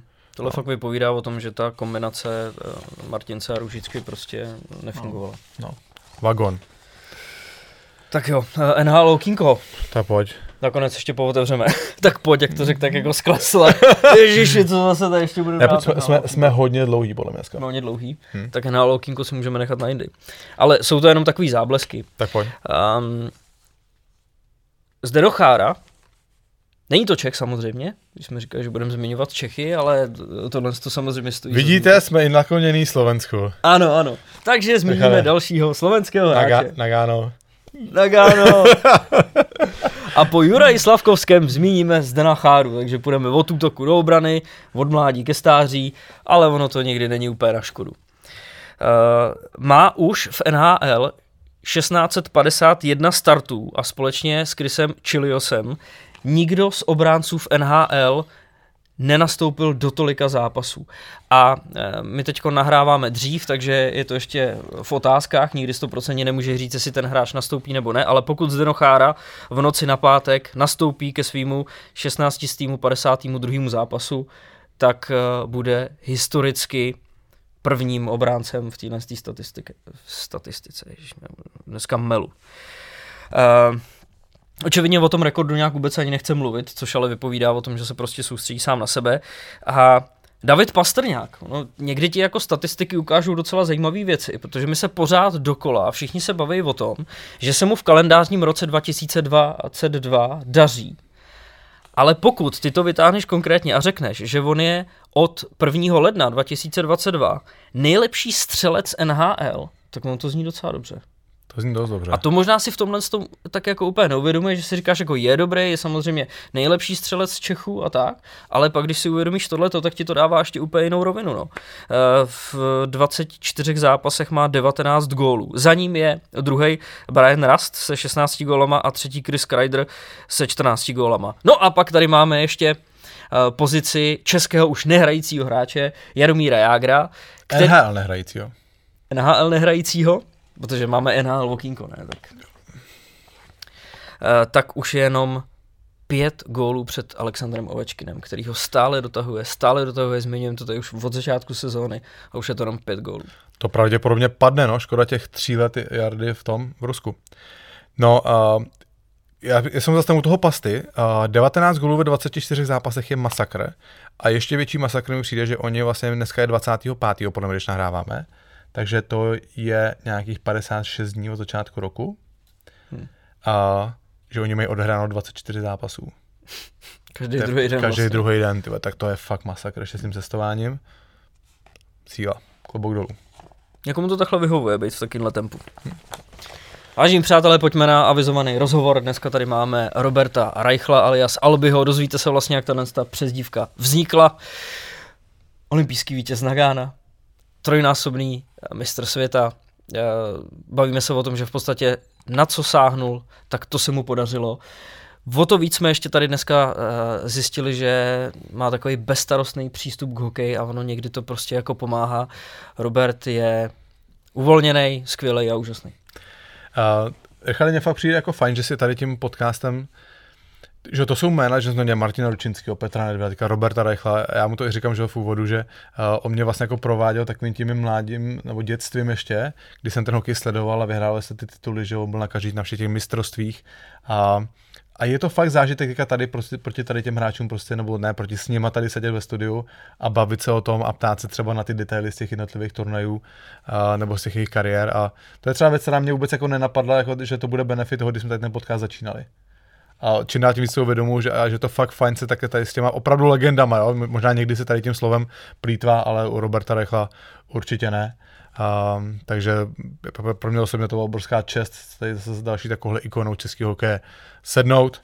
No a nebudu to asi dál prodlužovat, že jo. Neprodlužuj. Hezky se pohodlně usaďte a tady je Robert Reichl. Našeho dnešního hosta není nutno dvakrát představovat. Trojnásobný mistr světa, olympijský vítěz, k tomu čtyři bronzy z mistrovství světa, dva bronzy z mistrovství světa do 20 let. V NHL odehrál včetně playoff přesně 900 utkání. Za Calgary Islanders, Phoenix a Toronto nazbíral 661 bodů. Dámy a pánové, je nám ctí u nás přivítat legendu českého hokeje Roberta Reichla. Roberte, vítej v podcastu Bombich tyčí. Děkuji za, za, za, to, že tady můžu být a doufám, že se pobavíme. No. Ale ty se pořád tváříš tak jako náhodný kolem jdoucí, trošku mi přijde. tak já, já jsem to nemohl najít sem, jo. To, to je trošku složitý pro mě, pro vesničana přijet do Prahy, takže jako dobrý, ale už jsme tady, tak jsem, jsem rád, že jsem tady a doufám, že, že vás to bude bavit a mě taky. My jsme taky moc rádi, ale to nás to tím úplně nemyslím, spíš takovou tu skromnost, která z tebe čiší. Narážím hned eh, na takový téma, na takový sumař, který jsme si představili, eh, ke kterému se dostaneme, protože my samozřejmě o tobě víme spoustu lidí, eh, jak tě možná vnímají, kdo si tě vybaví jako olympijského vítěze, jasně, říkali jsme trojnásobný mistr světa, ale já nevím, jestli si to ještě všichni uvědomují v takovém tom komplexu, protože když to výjmenujeme, na ty šampionáty, na který ty si jel, v podstatě v řadě, jenom eh, s jednou přestávkou v roce 1991, tak ty si z 11 startů pozbíral 10 medailí, což si myslím, že v současnosti je to jako nepředstavitelný a podle mě už je to záležitost, která se ani nedá opakovat, protože když si to vezmeme v roce 89 na mistrovství dvacítek, hned ty si měl bronz. Pak v roce 90 ty si měl na dvacítkách taky bronz. Do toho hmm. si měl na seniorském šampionátu při své premiéře taky bronz. 91 nebylo nic, ale pak... Deva... Špatný rok 90. ale pak 92 bronz, 96 zlato. Říkám ty šampionáty, který se startoval za sebou. 97 bronz, 98 zlato Nagano, uh, bronz mistrovství světa, 2000 zlato, 2001 zlato, tam bylo završení toho zlatého hetriku. To je, jak jsem říkal, 10 medailí z 11 startů. Uvědomuješ si vůbec ty sám, že vlastně všude, kde jsi startoval, tak si měl nějakou medaili nebo titul? Tak neuvědomuji si to, ale, ale když to tady čteš, tak je to jako, jako bylo to hezký, ale, ale asi jsme něco uměli jo, v té době, protože jsme měli, měli jsme dobrou partu kolem sebe, to mužstvo, to mužstvo se moc neměnilo. Většinou většinou se doplňovalo pár hráčema, a, ale, ale, ale ten, ten základ byl většinou z Evropy, jo. Tírka Dopita, Patý z Prochy, prostě tady ty kluci ty to objížděli a, a, a vždycky tam přiskočili hráči se na a většinou ty trenéři si brali ty, co, co vypadli a, a my jsme měli vždycky smůlu, že jsme vypadli, tak uh, mě zavolali a jsem přijel a udělali jsme nějakou medaili, jo. takže jako ta parta byla dobrá a, a o tom to asi všechno bylo, ale, ale, ale byli jsme výjimeční. Musím říct, že ty hokejisti, co, co hráli ty mistrovství světa, tak byli v něčem výjimeční a, a i ty medaile to asi ukazují, že, že, že jsme to trošku uměli. No. Hmm. Možná to souviselo i s takovou pohodou, ne nějakou? Určitě byla pohoda v mužstvu.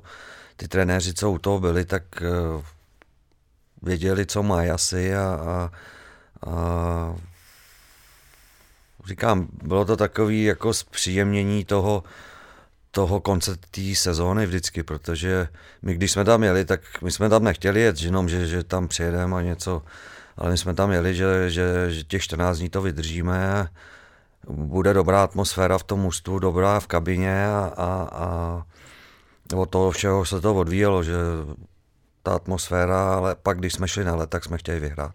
A to, to si myslím, že bylo důležitý a, a ty trenéři nás nechávali mimo, úplně jsme si dělali, co chtěli, ale, ale tam byly nějaký mantiny, které jsme si řekli a, a prostě přesto nejel vlak a, a když jsme měli, když jsme měli eh, prostě jít na let, tak jsme udělali to, co jsme chtěli. Prostě udělali jsme stoprocentní výkon a vždycky se to nějak obrátilo k tomu, že jsme něco vyhráli. No. Ještě jste věděli, co je potřeba. Hmm.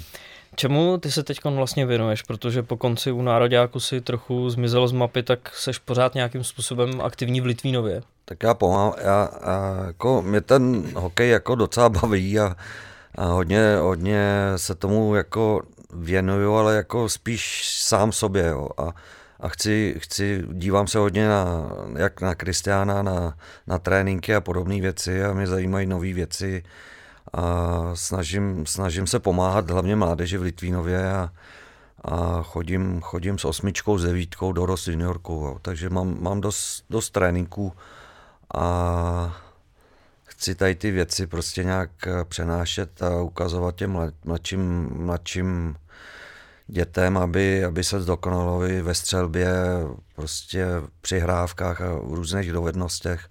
A, a co se týče dorostu v New Yorku, tak tam už se trošku zaměřujeme na nějaký, nějaký dovednosti a se systémem hry a podobně. Takže, takže tak jako se zabývám tím časem, co mám. No. Hmm. Sledoval jsi olympiádu? Sledoval jsem olympiádu. Tam se taky dá vzít hodně inspirace, že jo? I když záleží od koho a od jakého týmu, no. Tak jako dopadla, jak dopadla, to nebudeme nic si nalhávat, ale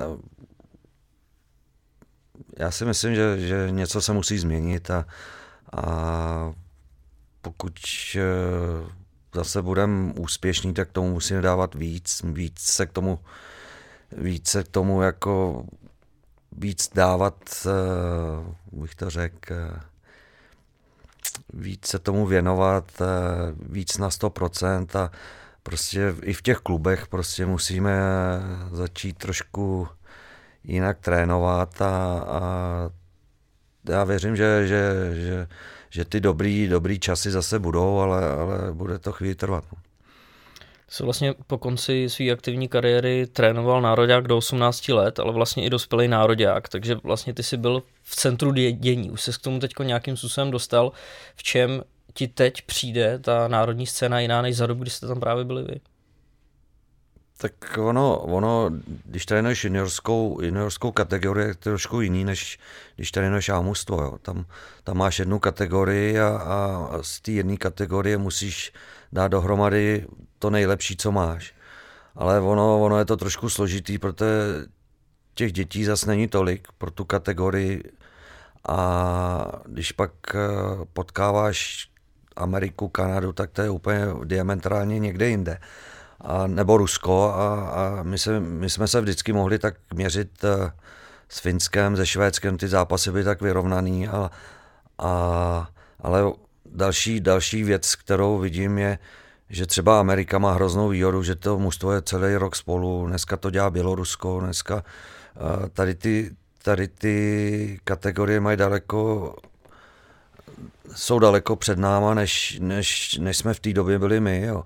Nebo Rusko, Rusko bylo zavřené na nějaký báze třeba půl, půl roku a, a prostě my jsme tu možnost neměli. Jo.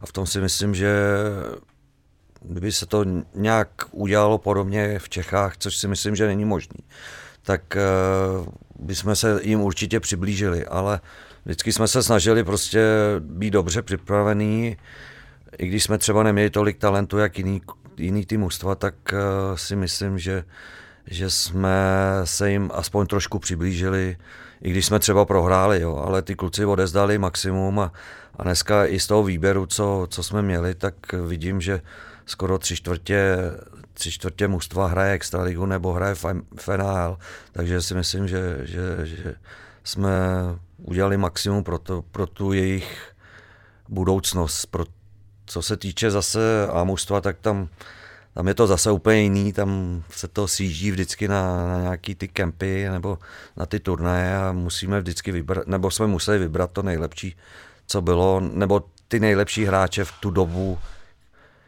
A většinou se nám to dařilo, musím říct, že s Milošem se nám to dařilo i s Karlem Lenkem. A hodně jsme cestovali, hodně jsme viděli zápasů a, a, a pak i ten finální vždycky výběr prostě nějak klapnul a, a tomu z toho hrálo tak, jak hrálo. Při tom výběru těch hráčů pro velký národák, uh, Roberte, zohledňovali jste aktuální formu, nebo jste prostě měli vytipovaný hráče, prostě, který třeba jste dlouhodobě věděli, že prostě do toho nároďáku patří? Protože to byla taky jedna věc, že, kterou napadali Filipa Pešána, když měsíc před olympiádou hmm. řekl, může se to ještě změnit na základě aktuální formy. Ale měli jsme vytipovaný hráče, ale pak jsme hodně přihlíželi k té formě, která, hlavně třeba pro tu Euro Hockey Tour jsme přihlíželi k té formě, který ty hráči měli v extralize. Většinou extraliga ve Finsku, Rusko a, a Švédsko. Jo. Co se týče mistrovství seta, tak uh, tam to bylo trošku jiný, protože většinou jsme objeli já, já jsem objel skoro, já nevím, 20-30 zápasů během sezóny a s každým jsem mluvil. S každým hráčem, který by připadal v úvahu. A, já si myslím, že je to hrozně důležitý a, a to si myslím, že i pro ty kluky z té druhé strany, když hrajete ten hokej a přijede za váma trenér národního mužstva, tak si to víc ceníte, než když s ním mluvíte po telefonu. A já jsem, já jsem vždycky během té sezóny dvakrát odletěl do Ameriky a, a s těma klukama jsem mluvil a, a já jsem si myslel, že, nebo mysleli jsme si s Milošem, že, že to je klíč k tomu úspěchu, aby, aby ty kluci chtěli přijet, aby, aby chtěli hrát za národák, aby chtěli udělat úspěch. A myslím si, že, že to mistrovství světa v Bratislavě uh, z tohohle hlediska bylo pro nás výjimečný. A akorát škoda, že, že prostě se neudělala ta me, finální věc, to je medaile. No. Ale to mužstvo, to mužstvo šlapalo, šli si za cílem a, a bylo to vidět prostě od začátku až do konce. No. Roberte, půjdeme na příjemnější věci teďka. A ono je zajímavé, že vlastně ty, když si třeba jako Vídeň 96, tak pro mě je takový turnaj, kdy já jsem to začal fakt jako sledovat, mm. že mě už bylo 12 let a začal jsem si uvědomovat souvislosti, takže vlastně ty si mě tak trochu jako provázal celým tím mládím, kdy jsem začal sledovat ten národák vlastně a kdy byly ty, kdy byly ty úspěchy. Um, je strašně témat kolem tebe, my samozřejmě bychom tady mohli sedět celý dopoledne podle mě, ale já jsem vybral party, které mě zajímají nejvíc. První věc je vlastně tvůj odchod do, do Kanady po revoluci, protože ty jsi hmm. byl draftovaný v 89. Že v létě, v červnu. A revoluce byla uh, půl roku potom. Jsem byl v 88, myslím. Chyba v přípravě? Ano. Nebo 89 možná, možná jo. Možná jo. OK, tak to, to myslím, no. že nám, někdo nám to připomene v komentářích. možná Vegi se může podívat teďka, co? Taky už pravidelně hledá. no. Uh, já si úplně nedokážu představit, že se v té době, že když vy jste tady byli zavřený v, hmm. že v, Če- v České republice, no, v Československu, uh, asi se byl nějaký turnaj dřív v Kanadě nebo v Americe, ale i tak ten přechod z toho, že si hrál tady extraligu a nebo v 19 letech si přijel do toho kempu NHL, to muselo být něco nepředstavitelného. Třeba znal si třeba ty hráče, co tam byli, aspoň podle men? Tak s některými jsem se potkal na mistrovství světa už v Bernu a s některými jsem tam i dokonce mluvil, což bylo jako, jako dobrý, i když jsem moc anglicky neuměl v té době. Ale, ale jako nevěděl jsem do čeho jdu, protože my jsme tady odsaď eh, šli úplně někam jinam, ale jako když jsi mladý, 19 let, tak to nějak neřešíš. Ono, ono i kdy třeba, kdyby nebyla ta revoluce, tak eh, jediná šance, jak se tam dostat, prostě někde zůstat, jo.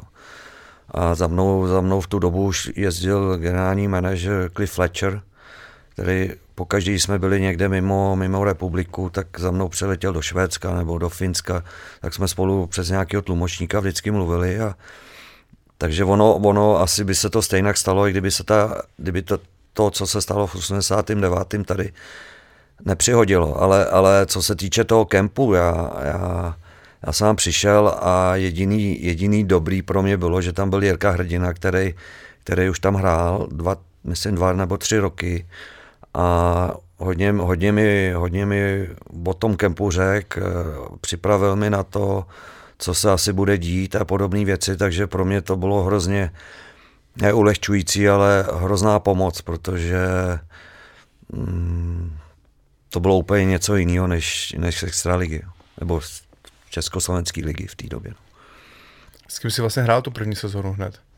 Já jsem, já jsem nastupoval většinou ve čtvrtý, ve čtvrtý lajně, protože v první byl Doug Gilmour, center, v druhý byl eh, Joe Newendike, v třetí byl Joel Otto a ve čtvrtý jsem byl já, takže já jsem, já jsem většinou hrál s Tim Hunterem, Mark Hunter, uh, Brian McClellan, dneska GM Washingtonu, takže tady s těma hráčem a Greg Berube a tak, takovýhle, takovýhle, takovýhle lidi, no. Takže eh, pro mě to bylo trošku, trošku složitý, ale, ale, ale vždycky ty kluci mi řekli, co mám dělat, jdi do souboje, my tam budeme třeba za dvě, za tři sekundy. A jim říkám, no ale to už budu mrtvý jo, v té době. A oni, neboj se, my tam přilítneme a, a tady to byli většinou takový kluci, který, který se uměli poprat. A, a dřív se to tam rovalo pořád, takže uh, jako z hlediska mýho, já jsem se nebál, ale, ale věděl jsem, kdyby byla nějaká rvačka, že si musím chytit nějakého normálního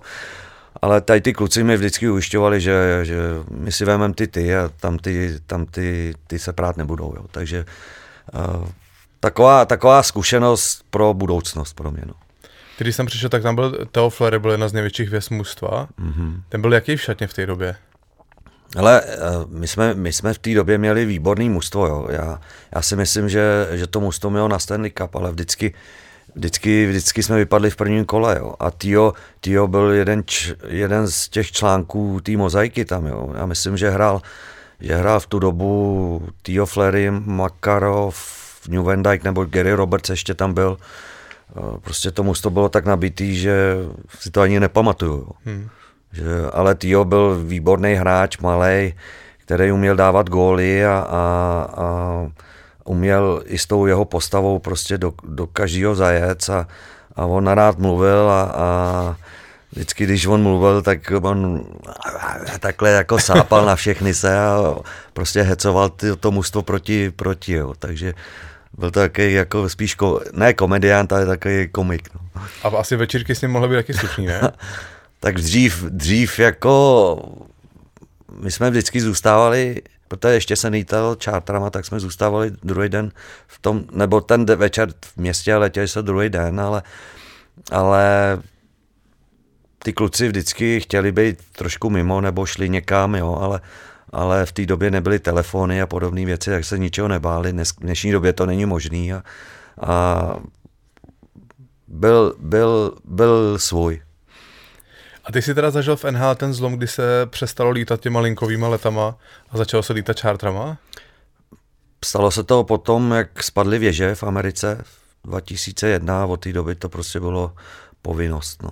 Dřív, dřív se lítalo většinou linkama nebo většinou někdy, když se hrál uh, zápas back to back, tak uh, se přelítávalo čártrem, ale jinak, jinak se lítalo linky. To bylo hodně zvýšení pohodlí asi, ne? Tak jako my jsme, my jsme měli vždycky, když jsme lítali linkou, tak jsme měli buď eh, u okna nebo uličce. A pak, když se lítalo tady tím klubovým, tak to bylo úplně o něčem jiným. Tak to bylo, když sedíš business klásu a měli jsme jídlo, všechno, ale prostě, ale, ale když si člověk na to zvykne, na to, na to lítání linkou, tak, tak mu nepřijde pak ten hmm. rozdíl. Ale pak, když přijdeš do toho lepšího, tak vždycky je to trošku jiný.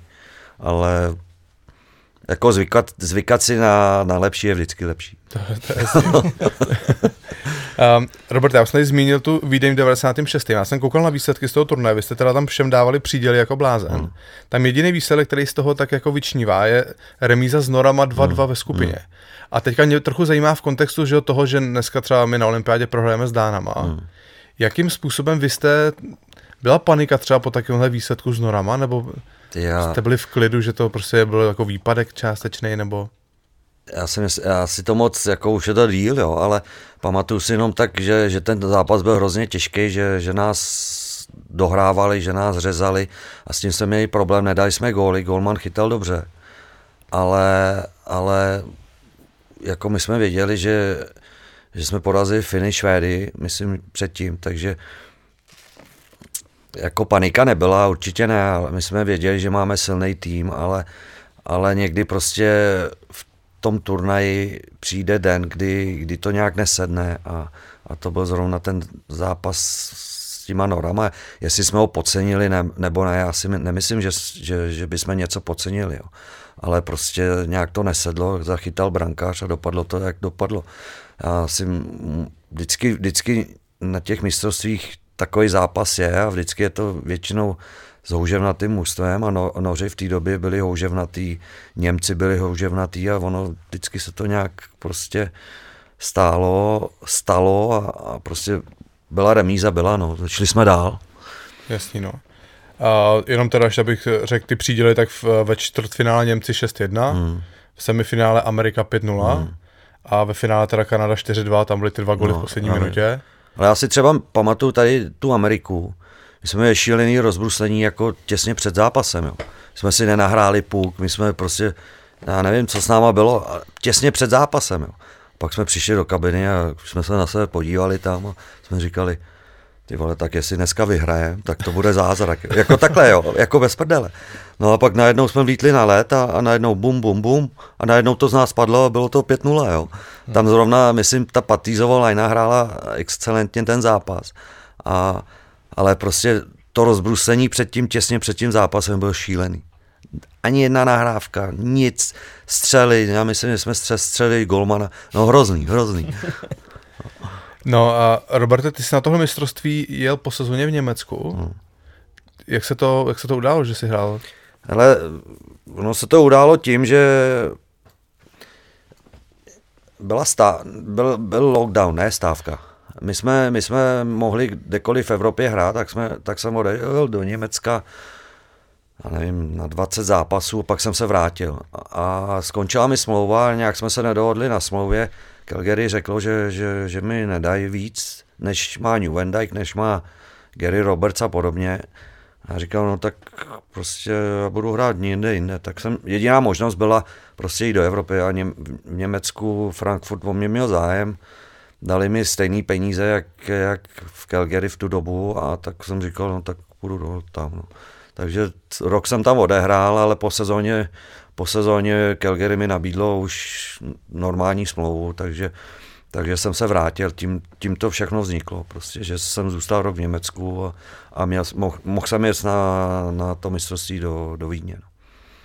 Takže si prostě řekl, když mi dáte víc, tak já vám tady nepůjde. Ale to, to nebylo... To od, od, odvážný krok docela to je, že od tebe. Tak já, já jsem věděl, že, že v tu dobu uh, mám nějakou hodnotu, věděl jsem, že jsem dal 40 gólů v NHL a oni mi furt tvrdili, že mi nemůžou dát víc, no tak jako eh, do jiného klubu v NHL jsem nemohl jít v tu dobu, protože jsem byl furt pod, jako pod Calgarym. Jasně.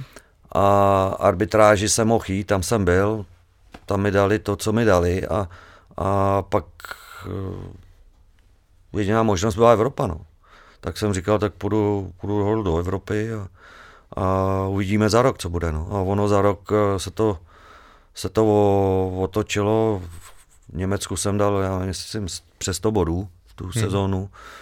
Mistrovství bylo výborný, tak uh, Calgary za mnou přijelo, nebo generální manažer v tu dobu byl Al Coates, tak za mnou přiletěl do Litvínova, dohodli jsme se normálně během, během deseti minut, což bylo super. No. Jako, já jsem věděl, že chci zpátky, ale, ale prostě odvážný krok to byl, ale já jsem to tak nebral. Já jsem chtěl hrát hokej a, a, a chtěl jsem prostě um, hrát za to, za co jsem si myslel, že na, za, na co mám nárok. No, hmm. No a uh, ty jsi měl ještě potom dvě, dvě takové, nebo odmlky, že 92 2000 a sezónu 2001-2 si hrál v Litvínově. Hmm. To byl stejný případ, že jsi nebyl to byl, to byl podobný případ, eh, končila mi smlouva v Islanders. Ne, já jsem byl vytradovaný do Phoenixu v tu, na, poslední, na poslední ten měsíc playoff a, a, a skončila mi smlouva a, a to bylo podobné. No. Ne, nedohodli jsme se. Ani nevím, jestli jsem dostal, možná jsem dostal nějaký qualifying offer, ale, ale, ale jsem říkal, já jdu do Evropy, to nemá cenu, jako bych se furt hádal, jako a, a tak jsem zůstal v Litvínově do léta, pak, pak nic, nic, furt nic nebylo, tak jsem to podepsal na dva roky, s Ivanem jsme se dohodli nějak a odehrál jsem ty dva roky v Litvínově a zase jako byl jsem doma, nic mi nechybělo, hokej mě bavil a, a o tom to je, jestli, jestli, jestli ten hokej tě baví a, a máš z toho radost, tak eh, nemáš, nemáš co, co ztratit. Jo. A, a už jsem dostával nabídky a myslím Ottawa, Toronto a já nevím, tam a ty jsi byl volný, nebo tě museli vyměnit? Už jsem byl, museli mě vyměnit, ale pak už jsem byl volný. Ale oni mě vyměnili do, do Toronto a už jsme byli nějak předběžně dohodlí, že, že půjdu do Toronto. No. A nabídli mi tři, tři roky plus obci. No. Tak jako nebylo co řešit a, a já, už jsem, já už jsem ani nechtěl na západ jo, v finále, já už jsem chtěl zůstat na východě, protože tam jsem ještě nikdy nebyl. A, a vždycky jenom, když jsme tam přiletěli a, a Toronto, Toronto mi nabídlo jako dobrou smlouvu, tak jsem to podepsal a věřil jsem, že, že mám šanci ještě na Stanley Cup. No. Calgary, Calgary hrál v té západní divizi, jo? Calgary hrálo Teda západní, uh, Phoenix hrál západní a, a, a New York, New York, Toronto hrálo To východ- východní. východ, východ. jo. Tam to cestování na tom západě muselo být strašný. Strašný, no. To, je ono, ono dřív ještě pro nás, jak jsme lítali těma linkama, tak to bylo třeba šest zápasů každý den v jiném městě. Já si pamatuju první rok, já jsem furt spal někde na letištích, jo, prostě ten organismus to ne, nebyl zvyklý a, a jako hrozně náročný tady potom, jo. Hotel, letadlo, zápas, přelet. Prostě bylo to ho- hodně náročný a když jsem pak přelít eh, nebo byl vyměněný do New Yorku, tak to bylo úplně jako pohoda. Jo. Tam si jezdil autobusem, Islanders, Rangers, Philadelphia, New Jersey, prostě úplně, úplně všechno blízko, do hodiny, všechno to bylo, to bylo jako z tohohle pohledu, to bylo úplně neskutečný. Zase bylo málo výletů do Los Angeles. No jo, ale zase bylo na Floridu, takže ono, jako Calgary to mělo dobrý, my jsme byli hodně tam, no, na, na západě, Los Angeles, San Francisco, takže, a dřív se hrálo ještě v San Francisku, což eh, San Jose neměl halu, tak my jsme bydleli v San, v San Francisku ve městě, takže jezdili jsme s těma, s těma, eh, jak se tomu říká, to, jak jezdí nahoru dolů tam, s těma tramvajema takovýma, Jo, jo. jo Fisherman Wharf, tam jsme jedli, takže to bylo super, jo, jako, mně, mně se to hrozně líbilo, jo, ale, ale po hokejové stránce zase to bylo někde jinde. Jo. Hm, jasný. Le- Los Angeles, to, tak to, to, to je podobný. No. Tak základem úspěchu samozřejmě jsou spoluhráči. Hmm. A i ty si na ně měl docela štěstí, pokud se budeme bavit o nároďáku, tak vlastně už někdy od mládeže ty si hrál pravidelně s Jadou Jágrem a Bobem Holíkem. Hmm. Jste pak i dominovali na mistrovství Evropy do 18 let, byli jste na juniorském šampionátu, pak jste takhle startovali i na mistrovství světa 90 v Bernu. Kdo vás vlastně dal dohromady? Ta, já myslím, že v té době Josef Vimr, že tam, tam udělal lajnu já, Holík. Jarda tam ještě nebyl, jo. Jarda tam hmm. byl postupně. A pak, pak eh, já si myslím, že to začalo v tom Ačku hlavně, v Národním ústu, kde, kde ta trénoval Horeš, ne, Pavel Vol, Pavel Vol se Standou Neveselým.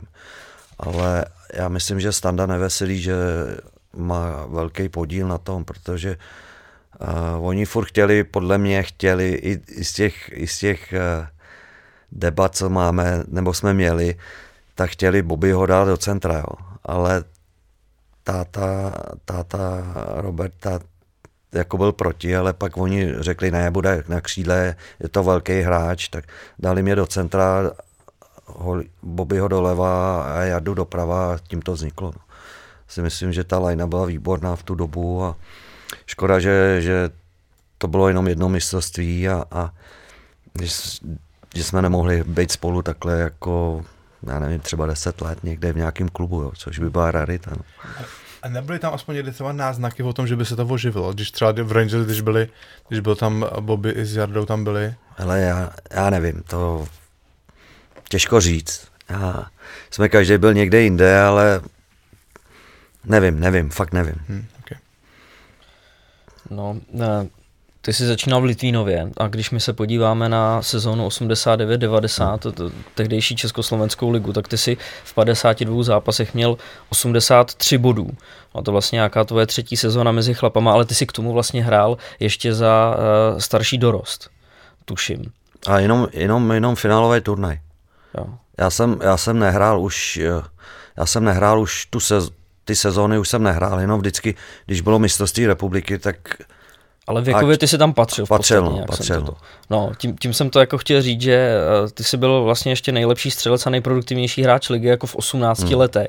Je to až jako nepředstavitelný, že by takovýhle kluk dal 49 gólů.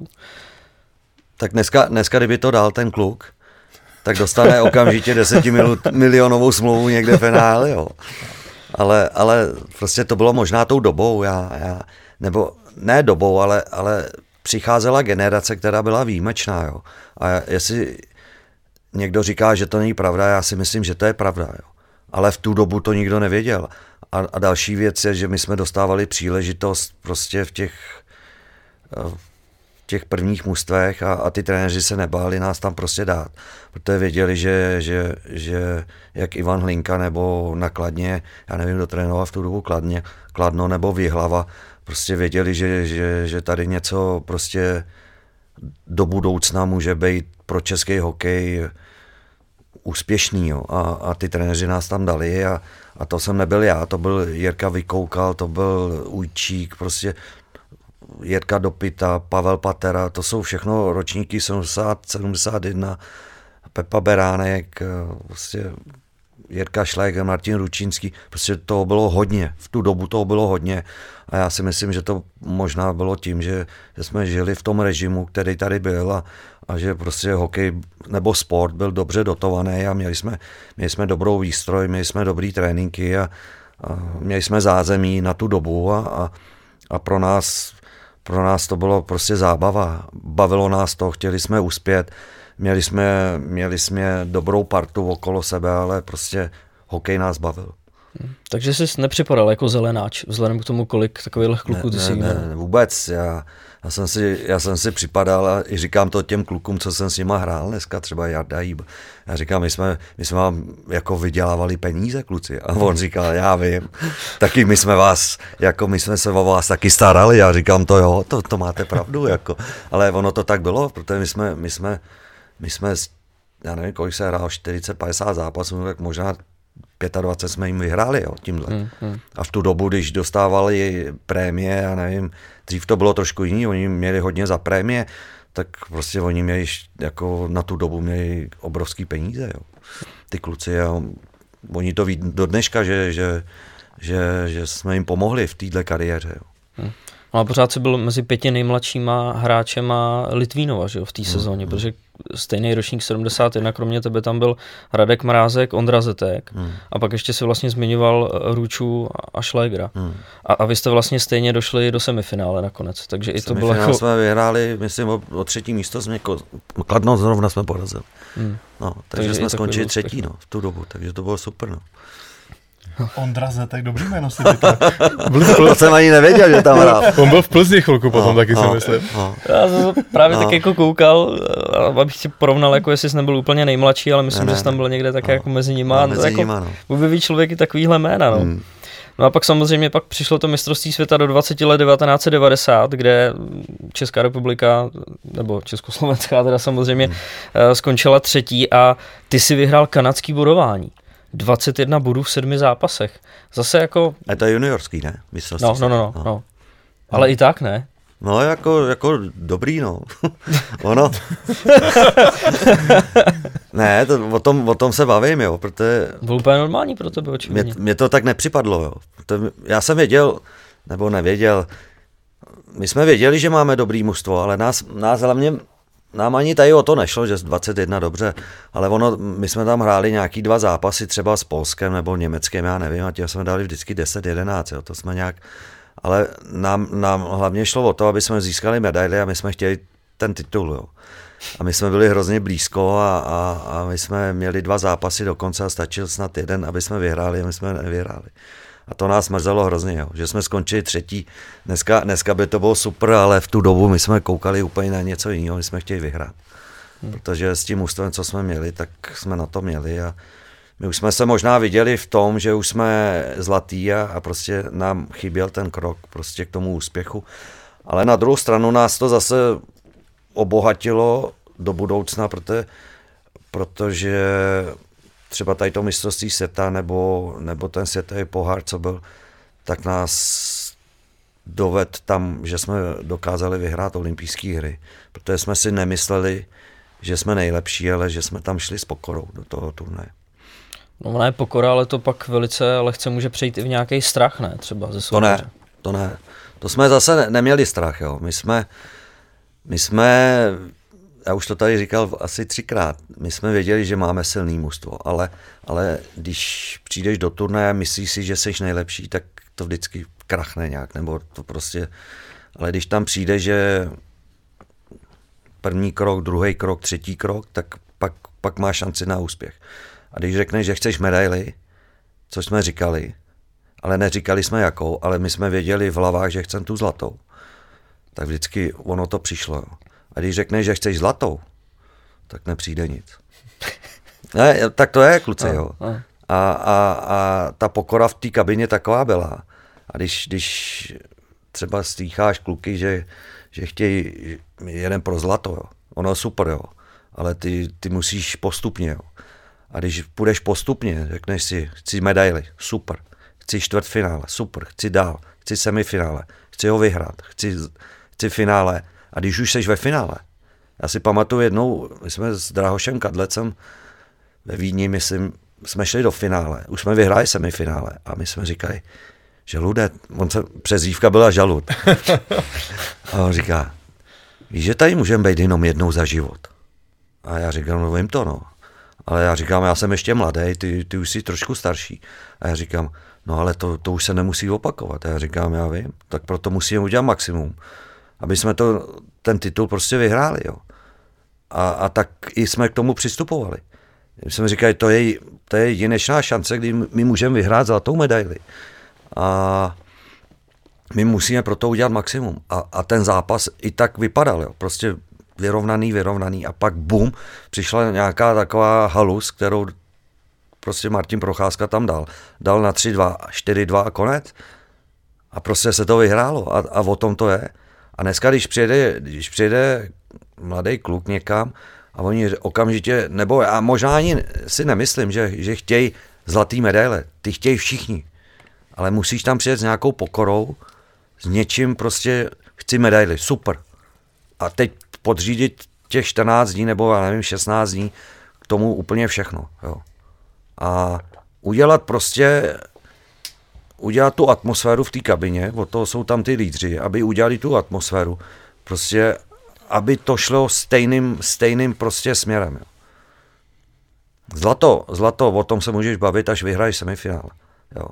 Ale první step je, první, první krok je eh, čtvrtfinále, semifinále a pak je finále. Hmm. A, ale to je zase tím, že ty kluci si tím musí projít a, a, a ono, ono, když těch turnajů je víc, tak ono tě to naučí. Párkrát, párkrát se jako spálíš, nám se to dvakrát stalo, jak to mistrovství seta dvacítek a, a ten světový pohár, no ale pak už jsme věděli, co to obnáší a pak, pak to šlo. Hmm. A byli, pro mě tě to skáču, Richard. A byli třeba, Roberte, po tom, co se nepovedl ten světový pohár v tom 96. třeba kvůli tomu nervózní když jste do Nagana, že vlastně jako, že to je vlastně byla první konfrontace těch nejlepších hráčů po světovém poháru. Hele, nervózní jsme nebyli. My jsme, hele, my jsme se na to hrozně těšili. Jo. Jak, jak už, když jsme se sešli v, prostě v tom, v, v Tokiu na letišti, my jsme jeli 4,5 hodiny autobusem strašná prdel. Nás tam bylo 10 a jsme měli hroznou prdel. A to už si viděl, že z toho mužstva něco, něco je dobrý. Jo, pak jsme měli první trénink a už si viděl, že ten Hašan v té bráně, že prostě nechtěl pustit gól. On ani nikoho nepustil do brány, jo. Tam byli tři golmani a on chytal na jedné straně, ty dva se točí na druhý. Jo. A to už si viděl, jak, jak tomu ty kluci přistupují.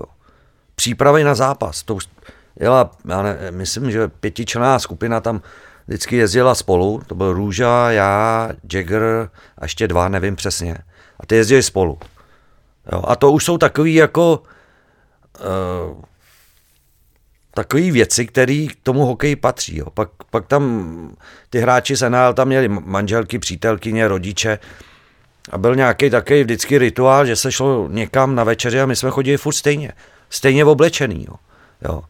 Když se vyhrálo, tak jsme šli do, do nějakého toho domu, tam jsme si zaspívali a zase. Jo. Kluci si dali pivo, někdo pil, kdo, někdo nepil. Jo. Dali jsme si jídlo a zase jsme šli zpátky. Jo. A ta rutina byla furt stejná. Jo. Oblečení jsme chodili, já nevím, 14 dní ve stejných věcech. Jo. Takový, takový jako už jsme nechtěli nic porušit. Jo starý Ruča třeba, ten chodil do toho chrámu tam nahoru, jo. jo. Vždycky tam od hotelu nahoru, ty ho tam poslali, protože se vyhrálo, jak zase musel jít. No. Takže jo, takový prostě věci, které k tomu hokeji, to, ty jsi to hrá, tak to víš, prostě když se daří, tak prostě u toho zůstaneš. No. Tak my jsme, my jsme u toho zůstali, suši jsme jedli furt, protože jsme vyhrávali. No. Tak jako, jo, tak, tak to bylo, no. Ale to už si viděl prostě, že si přijel do, do Tokia a nervozita tam žádná nebyla. My jsme prostě my jsme nebyli favoriti, jo. Ale, ale, ale prostě byla tam síla toho mužstva. A to mi řekni, když jste se teda vezli na té zlaté vlně, tak jak se zbavit toho pocitu, že jste favoriti? Přesně to, jak si říkal, že jste do toho turnaje s tímhle s tím vůbec nešli. Přitom teď si řekl, že vám se dařilo vlastně pořád. No dařilo, ale, ale, ale vždycky jsme přijeli a, a, a, a byla tam pokora v té kabině. Jo. Prostě šlo se od zápasu k zápasu. Jo. A vždycky jsme chtěli vyhrát. Samozřejmě někdy se třeba 2-1, asi pamatuju, to bylo, to, bylo, to byla hrozná po zápase s, Němec, s Německem. 2-2, to skončilo v, v Kolíně, jsme hráli 18,5 tisíce tam narvaný stadion a my jsme tam měli večeři a pak jsme odlítali zase do, do, zpátky do Norimberka. A přišel tam ještě Karel Gut, bývalý předseda svazu a, a my jsme tam jedli a tam, já nevím, 7-8 kluků u jednoho stolu a říká, kluci, já jsem to věděl, že dneska asi nemůžeme vyhrát. Jo, a jsem říkal, ty, co nám to tady vypráví, jo. My jsme byli úplně, to bylo náročný zápas jako bejk, jako měli jsme toho plný brejle. A on říká, no my jsme, já jsem stejně věděl, že nemůžeme vyhrát dneska. Jo, tak víš, a, a to od toho člověka, já nevím, jestli, jestli nás chtěl tím nasrat, jo, nebo naštvat, ale prostě nám to tak řekl, že nás to tak zase jako na, na, na, namotivovalo k těm dalším zápasům. Jo. Jako. Já podle toho, co tady vyprávíš, tak já si říkám, jestli už to mistrovství světa není vnímaný úplně jinak, nebo jestli není jiná doba i v tom, již jak se teď říká, e, řeší se hrozně kluby, peníze, ty týmy nechtějí, aby se jim ty hráči zranili, řeší se tady pořád, jestli se budou, nebudou pouštět na mistrovství světa, jak to řešilo NHL, jestli i e, v rámci Eh, toho, toho managementu těch jednotlivých klubů už to nemají v hlavách i ty samotní hráči, že se jim prostě nesmí nic stát, že hlavně, aby se vrátili zpátky do těch svých klubů, protože přece jenom vyhrát zlatou medaili na mistrovství světa na olympiádě je hezký, ale jako kdyby to všichni vztahovali spíš jako na tu klubovou sezónu, že ty máš ještě něco navíc, jsi unavený po té sezóně, zase tam jedeš, víš něco. Ale je to, je, to, je to o těch hráčích. Když ty hráči budou chtít na to mistrovství přijet, tak přijedou. A prostě nic klubový věci dobrý to jsme měli my taky, jo. Ale, ale co? Ale doktor, doktor tě prohlídně po, po sezóně a řekne ti, chceš jet nebo nechceš? Já říkám, chci jet. No tak, tak jedeš. Nechceš jet? Tak ti tam něco napíšu. Tak to je. Hmm. Bohužel. A teď je to o tom klukovi, jestli vůbec chce tomu nároďáku pomoct. Pokud ten kluk chce, no tak přijede, tak není o čem, o čem se bavit. Pokud řekne, nemůžu, mám zlomenou nohu, tak asi těžký. Ale jednou, jednou mi volal Ivan, já nevím, do Phoenixu a já jsem říkal, hele, oni byli zrovna ve čtvrtfinále, než tam doletím, to nemá vůbec význam. Jo. Tak jsem taky mu řekl, že prostě než tam doletím, oni budou hrát semifinále, abych tam letěl na jeden zápas. To nemá význam. Ale jinak na všechny akce jsem prostě řekl, že pokud budu volný, tak přijedu. A takhle to měli všichni ty hráči. Růča, já nevím, kdokoliv, Jagger, Franta musel, prostě vždycky, vždycky přijeli, odehráli, někdy se to povedlo, někdy ne. Většinou se to dařilo, a, ale já si myslím, že ty hráči by měli furt mít v sobě to, že odkud přišli, odkud, kde, kde naučili hrát hokej a, a, a když má možnost prostě, tak jim to vrátit. A tak by to mělo být. A já jsem, já jsem něco podobného viděl v Bratislavě na mistrovství světa. Ty kluci přijeli, udělali pro to maximum a přijel Voraz, přijel Simon, přijel Frolík, přijel Faxa. Prostě ty, klu, uh, ty kluci přijeli a odehráli výborný turnaj. Přijel Vránič, přijel, já nevím, kdokoliv, kdo tam byl, Stampy, Ruta, přijel Ondra Palát. Ondra Palát a všichni udělají maximum pro to. Hmm všichni, a tam, tam bylo vidět, že ty kluci chtějí. A tak by to mělo být. Mně třeba přišlo, Roberte, mně přijde, že už kolem toho národního mužstva, že už je taková jakoby nervozita na těch hráčích, jak se to pořád omílá, že nejsou ty úspěchy. Já třeba jsem na to koukal, tak jak dostali proti těm Švýcarům toho gola na 2-1 hmm. v, v tom osmifinále, nebo že úplně mi přijde, že jak, jak kdyby těm klukům, samozřejmě nevidím jim do hlavy, mm. to je hmm. nějaký můj subjektivní mm. pocit, jak kdyby najednou prostě měli ty už je to tady a už je to v prdeli. Vnímá si třeba, že, jakoby, že eh, když se, když byl u toho národňáku, že tím, jak není ten úspěch, dlouho není ta medaile, pořád se o tom mluví, Ale... že to jako vlastně přináší další ještě extra tíhu já, na tom Já jsem si to nepří, ne, jako nechtěl ani, jako věděl jsem o těch neúspěchách, ale my jsme si to jako nepřisuzovali. My jsme, my jsme šli za jedním cílem udělat tu medaili. A já jsem to i říkal Milošovi, buď v klidu, to bude v pohodě. Třeba my jsme měli ten čtvrtfinále zápas s Němcem a těžký soupeř. Já říkám, to bude dobrý. A, a na něm bylo vidět, že prostě v tom, v tom třeba nikdy nebyl, jo, jako hráč. A já říkám, hele, to dobře dopadne. A on říká, jak to může říct? Já říkám, to vidíš z toho mužstva. Jo. To, to, bylo, to bylo vidět, že i když se to táhlo, táhlo a najednou bum, bum, bum a, a najednou bylo po zápase. Ale tam bylo vidět, jak ty kluci chtějí. A já říkám, a, a to je tím, že, že, že prostě je v tom mužstvu je dobrá atmosféra. Že, že tam vidíš to, toho lídra, což byl Voraz.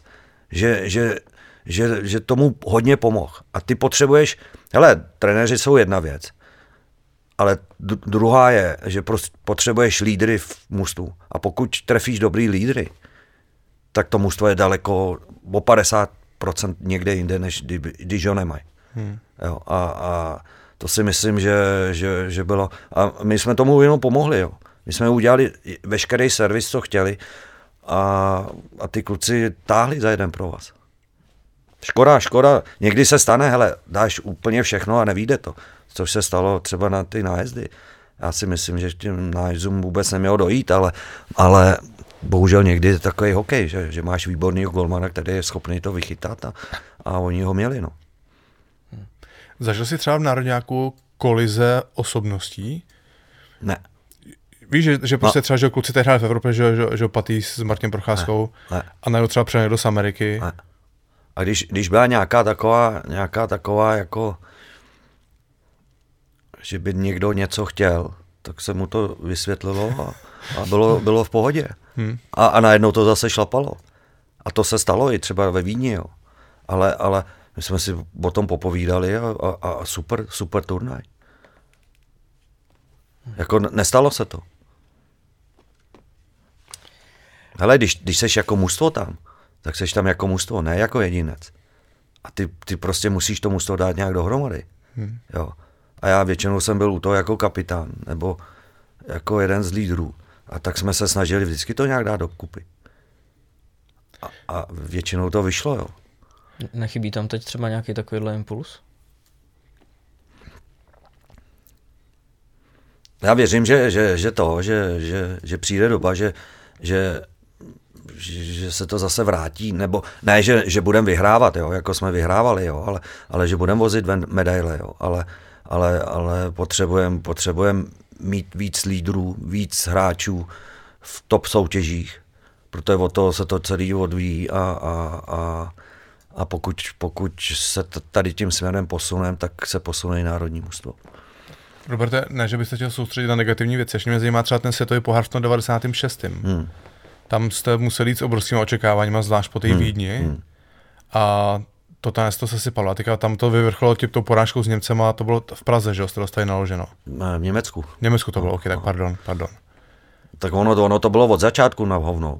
Na, na, já to tady to říkám. My jsme, my jsme tady úplně v pohodě. Jo, ono to bylo od začátku špatný, jo, protože jednou bylo soustředění a některý hráči tam nepřijeli, že mají jiný akce a podobně. Jo, a o to, to se odvíjelo celý. Jo. A, a, a tady zase, tady je zase špatně, že tam byl nějaký trenerský tým, který, který to dopustil. Jo.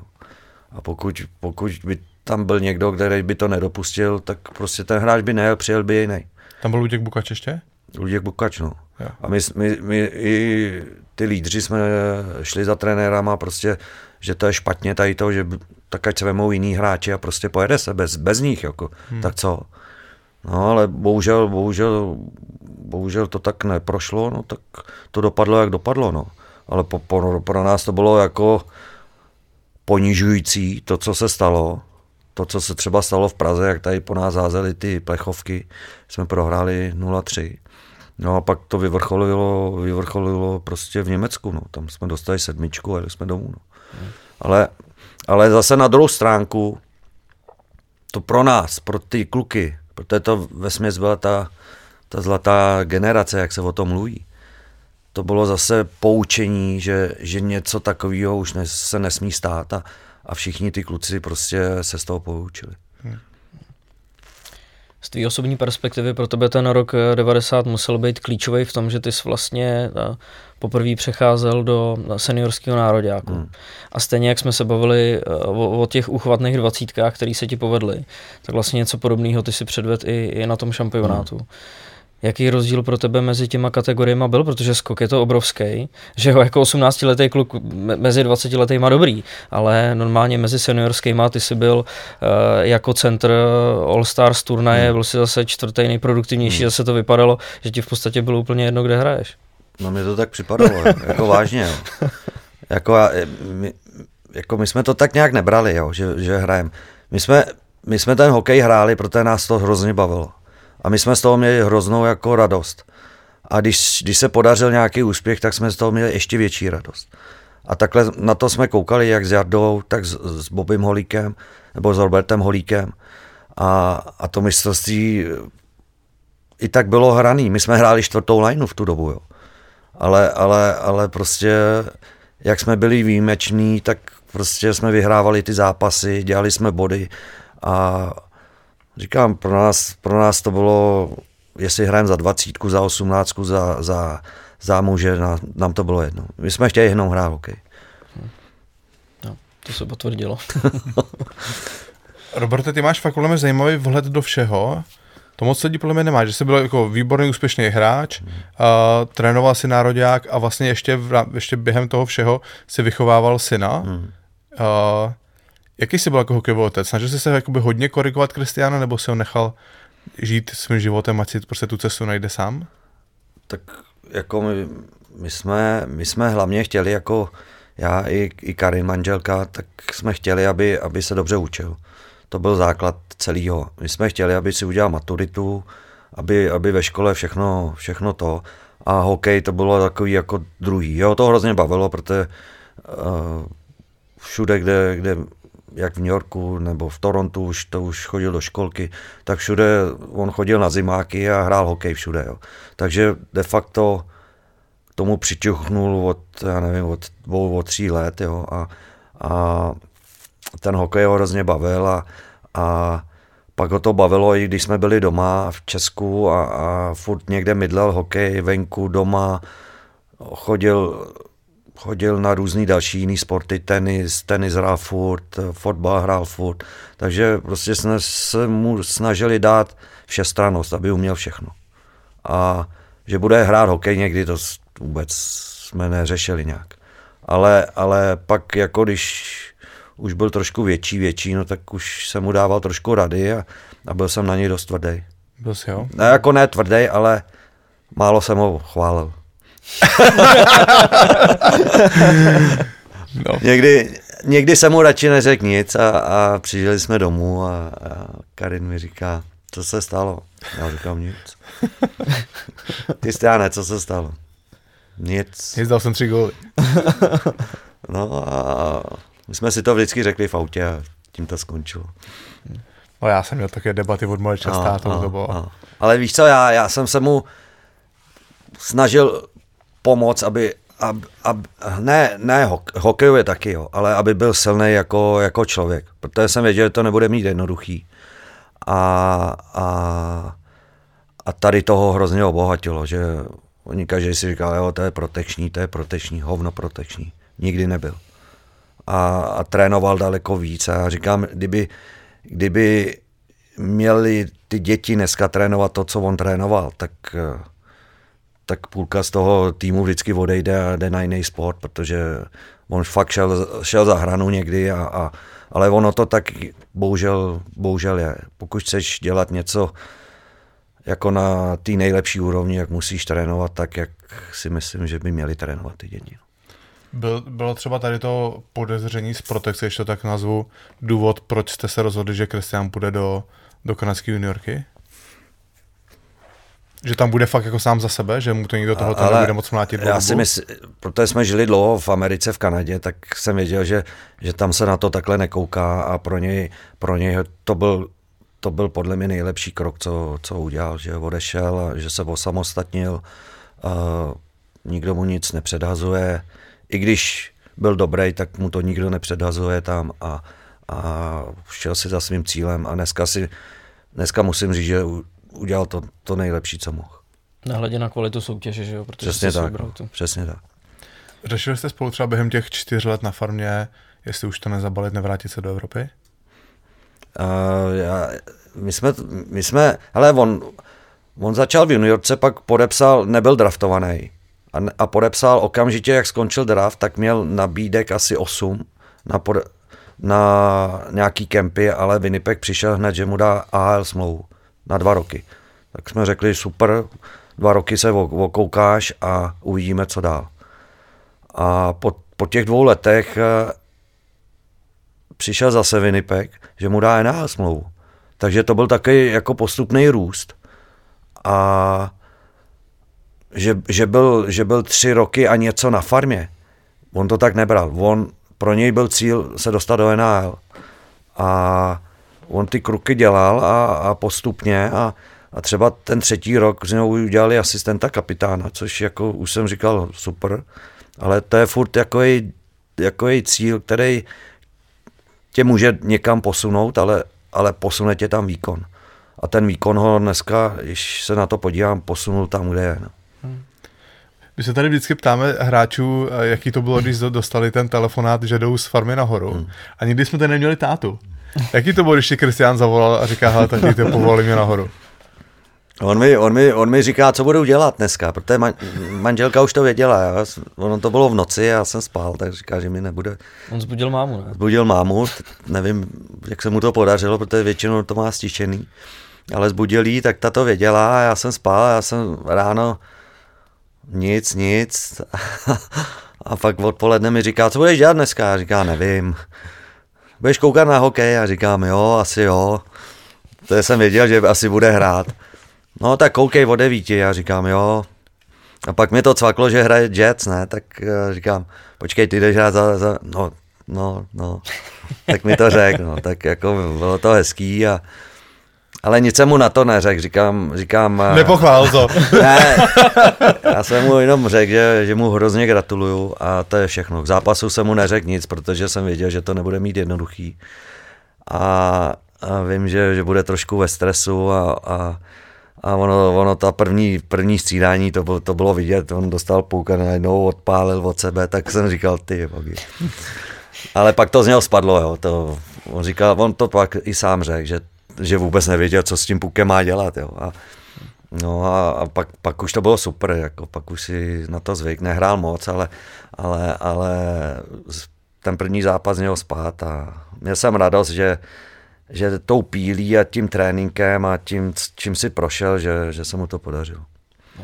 Kristian teď už ve Winnipegu příležitost dostává, no. ale my teď právě se můžeme vrátit ještě zpátky k tomu momentu, nebo už i ty to můžeš posoudit, že co jsme tady seděli necelý rok zpátky, bavili jsme se o tom, že Kristian už začíná čtvrtou sezónu na hmm. farmě hmm. a tam opravdu přišlo období, že vy jste jako nevěděli, jestli ta příležitost eh, přijde nebo ne. Hmm. Sám Kristian říkal, je připravený, já už nevím, co víc pro to mám udělat co byl teda nakonec ten zlom, protože vy sami jste věděli, že teď už jako proto nic víc neuděláte, tak čím se to teda opravdu nakonec zlomilo? Ale já jsem, já jsem to už říkal taky někdy na podzim, že, že, že je, při, že je při, připravený prostě, aby dostal šanci. Jo. A jestli ten zlom byl v tom, že se vyměnil trenér, já nevím. Jo. Hmm, hmm. Protože Maurice skončil, Paul Maurice skončil a přišel tam Laury, a v tu dobu najednou se to nějak změnilo. Jo. A najednou ta příležitost přišla, možná i ten covid, jo, jako to, ale najednou, najednou dostal příležitost. A my jsme se o tom bavili a říkám, Kristiane, teď, teď přišla ta šance. Ta může přijít jednou za život. Jo? Buď tu šanci vemeš a budeš, budeš dál pokračovat v NHL, nebo NHL skončí pro tebe. A on, on říká, já to vím, tati, to je, já, já říkám, tak udělej pro to maximum. A on říkal, já to udělám. A já říkám, jediné, co můžeš ovlivnit, je tvůj výkon. A, a je vidět, že, že, že udělal pro to maximum a dneska, dneska už má 13 zápasů a hraje ve třetí, nebo hrál ve třetí lajně a, a prostě tu šanci dostává čím dál víc a, a já věřím, že, že pokud, eh, pokud eh, podepíše dál s Winnipegem, nebo nepodepíše, to, to, to dneska nevíme, tak uh, bude tu šanci dostávat víc a víc, bude hrát oslabení, možná přesilovky a uvidíme, co bude dál. Ty jsi vlastně mluvil s Kristianem po tom prvním gólu.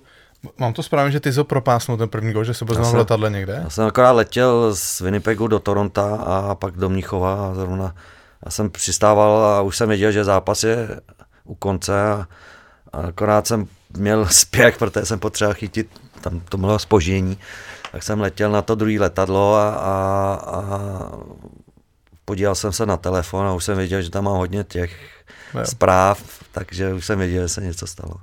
Takže tam jsem ho chytil v Torontu.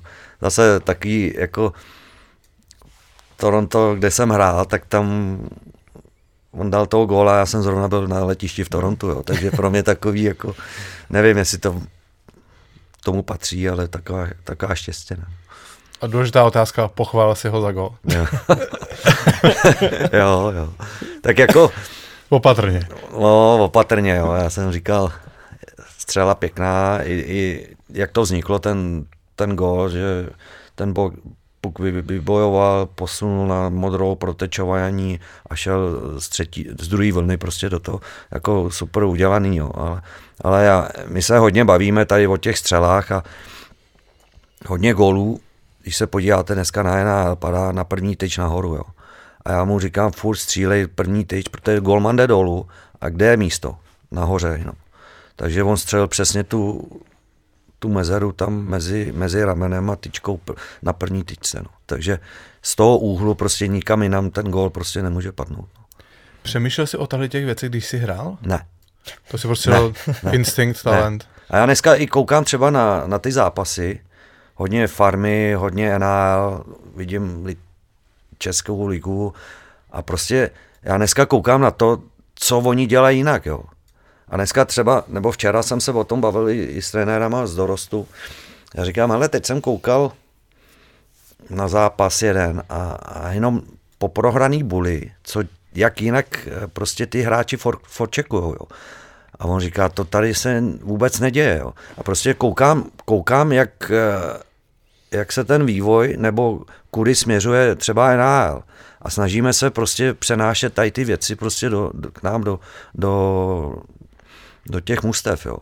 Takže prostě koukám, ne jako fanoušek, ale koukám, co je novýho, jo. Co, jak se napadá, jak se forčekuje, co dělají po bulích, jo. Kudy, kudy se dá vystřelit, kudy padají góly, jo. Takže koukám na to úplně jinak, no. A ještě mě přijde, Barte, zajímavý, nebo u národňáků dospělých to musí být strašně těžký tohle, protože si sjedou ty hráči, na každý druhý turnaj ti přijede prostě no, no, 12-13 no, nových hráčů. No tam musí být strašně složitý nastolit nějaký jakoby systém, kterým ten národní tým hraje. Tak. Že jo, ty musíš, ty musíš, ten systém se musí předat, zároveň ty no. hráče nechceš zahltit, no. že jo? No. Aby to na ně nebylo moc a neměli úplně pomotanou hlavu. Hele, já, já si myslím, že to není, není zas tak složitý. Vždycky my jsme měli nějak rozdělený, já útočníky, Karel Beky a Miloš to jako zaštitoval celý. A vždycky jsme měli připravený, jak chcem, aby ty hráči napadali, co chcem po bulích, aby dělali, jak se postavit na buly, jak hrát defenzivní obraný pásmo, jak hrát střední pásmo.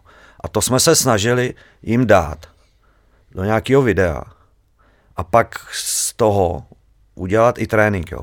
Měl si sice dva, tři, no, tři dny většinou, dva, dva dny, dva dny na to, aby to nějak dal do tréninku.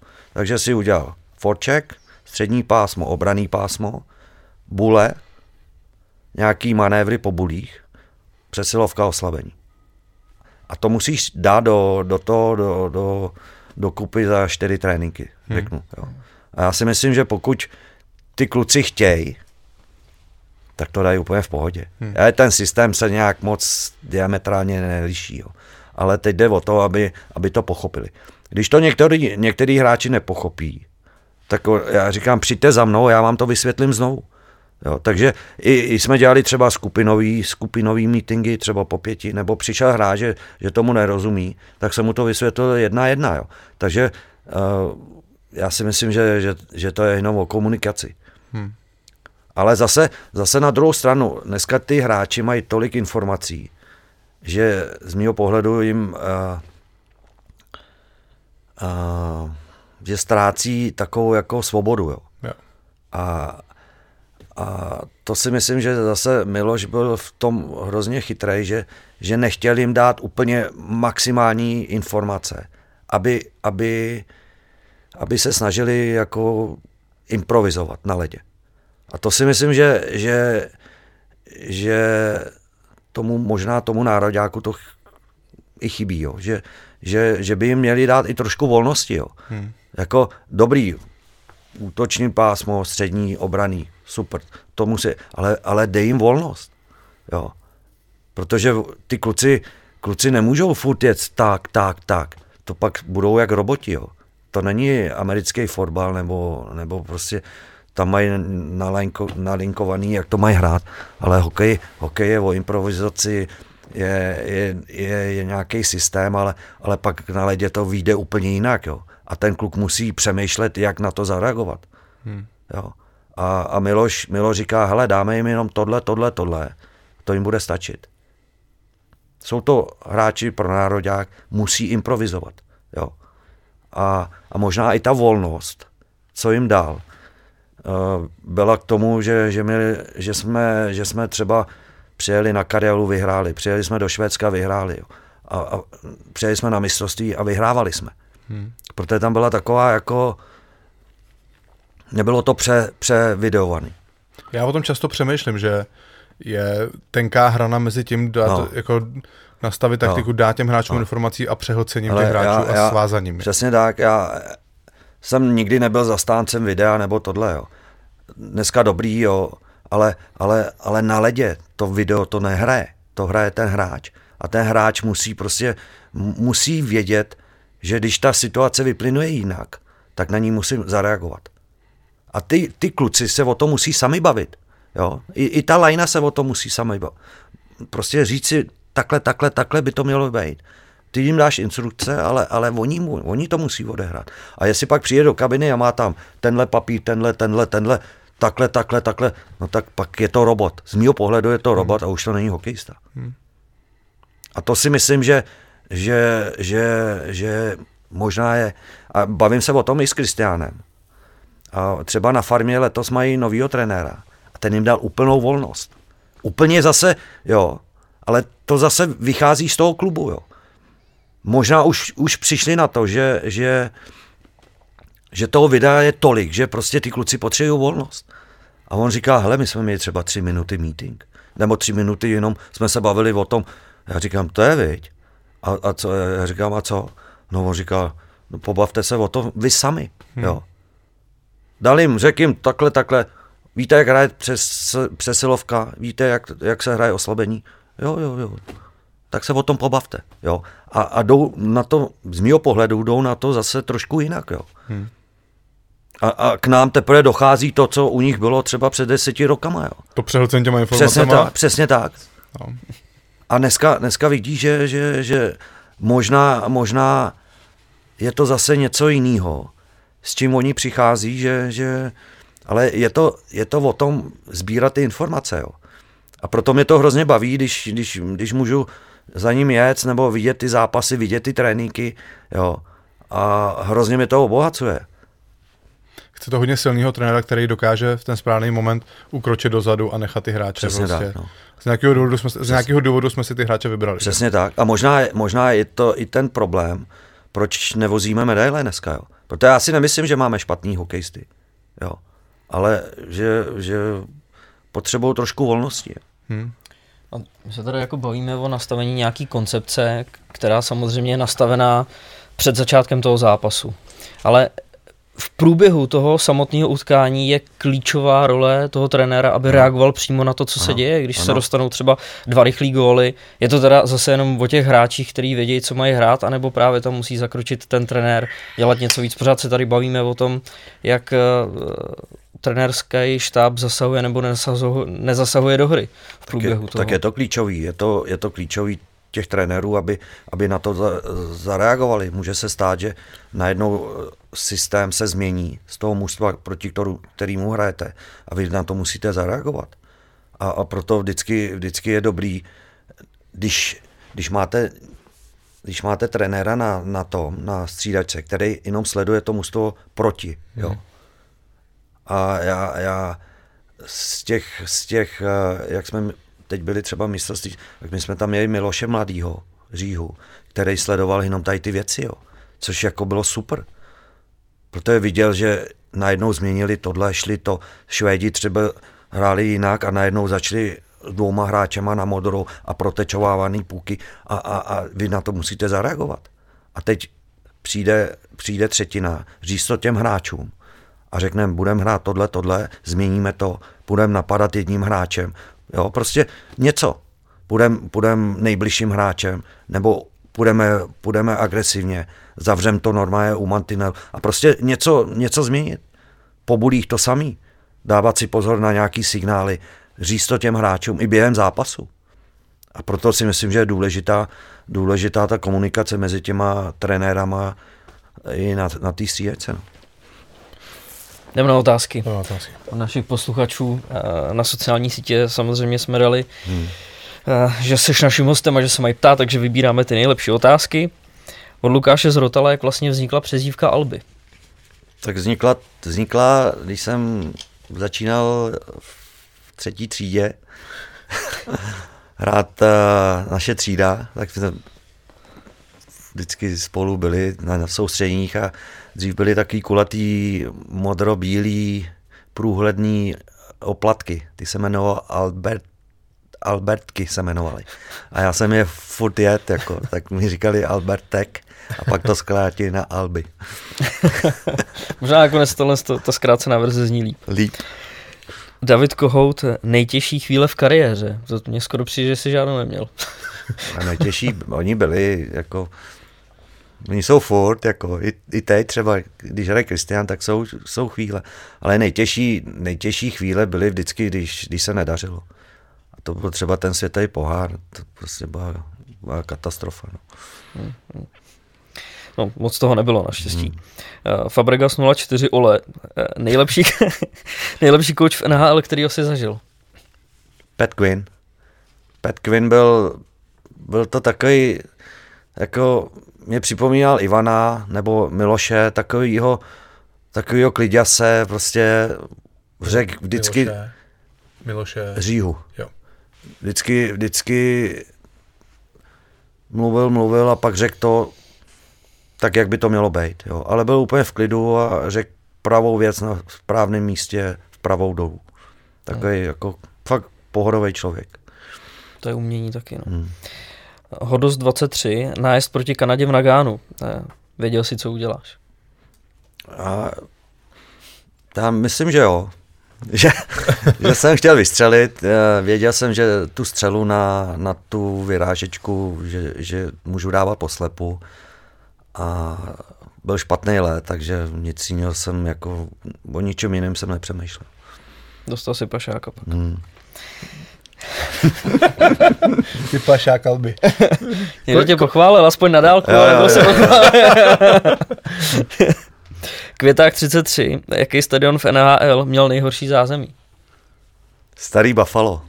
Buffalo, tam když, jsem, tam, když jsme přišli do, do, do kabiny, tam jsme se ani nevešli. Jo, tam to bylo takový malý, 20 lidí se tam nevešlo. Takže jak v Litvínově teďka, jo? to, to, zázemí je v Litvínově dobrý, jo. Pro hosty to bylo jako, jako no, dřív, no, ale tak opravilo se to. Jenom, chod, jenom chodba je úzká. No, ale zase větší zážitek pak, jako když to tam jako bylo u sebe, jo, takový jako hrozně, takový anglický, jo, takový hrozně blízko ledu a všechno ale kabina hrozná. to jsme to zakončili teda. to musíme zakončit líp nějak, ne? No co vybereme? Jsme, jsme pod tlakem teď, Musíme tam něco teď vymyslet. No. Roberte, děkujeme moc. Jo. A krásný povídání, mohl jsem tady fakt sedět celý dopoledne, no. děkujeme, že jsi udělal čas, že jsi za náma dorazil a, a, a ti všechno vychází v životě a daří se ti, jak si představuješ. Díky moc. Děkujeme, děkujeme. Robert Reichl, fantastický povídání, nakonec to možná bylo ještě díl než hodinu. Vždycky, když někdo přijde a řekne, mám hodinu času, tak to je většinou trošičku na díl, ale ono ostatně, už jsme to říkali, mohli bychom tady s ním sedět klidně celý den. To mohlo být klidně na hodně dlouho. No. Děkujeme Robertovi ještě jednou, že za náma dorazil tady do studia. A bylo to podle mě fakt skvělý. Znova připomínáme na samotný konec. Jedeme do Pardubic, uvidíme se tam 2. března, už se to blíží. 2. března znova v 19 hodin Dům hudby. Uh, poslední lístky k dispozici na goout.net. Budeme tam samozřejmě my s Richardem, s Vegim, přivezeme náš merch, přivezeme naše knížky, všechno si tam můžete koupit, rádi se, se s vámi potkáme. Uh, víme, že v Pardubicích jsou jarní prázdniny, ale prostě byl to poslední termín uh, před playoff, kdyby jsme to mohli uspořádat ty bomby, takže uh, snad nás za to omluvíte. Uh, moc se na to těšíme, jak se s vámi potkáme, bude sranda. Co mluvíte? Kdo bude prostě na Árňácích, tak bude na Árňácích. To, to za toho to zajímat nebude. nebude. přesně, přesně. Tak se mějte přátelé za týden zase bomby. Díky, mějte se.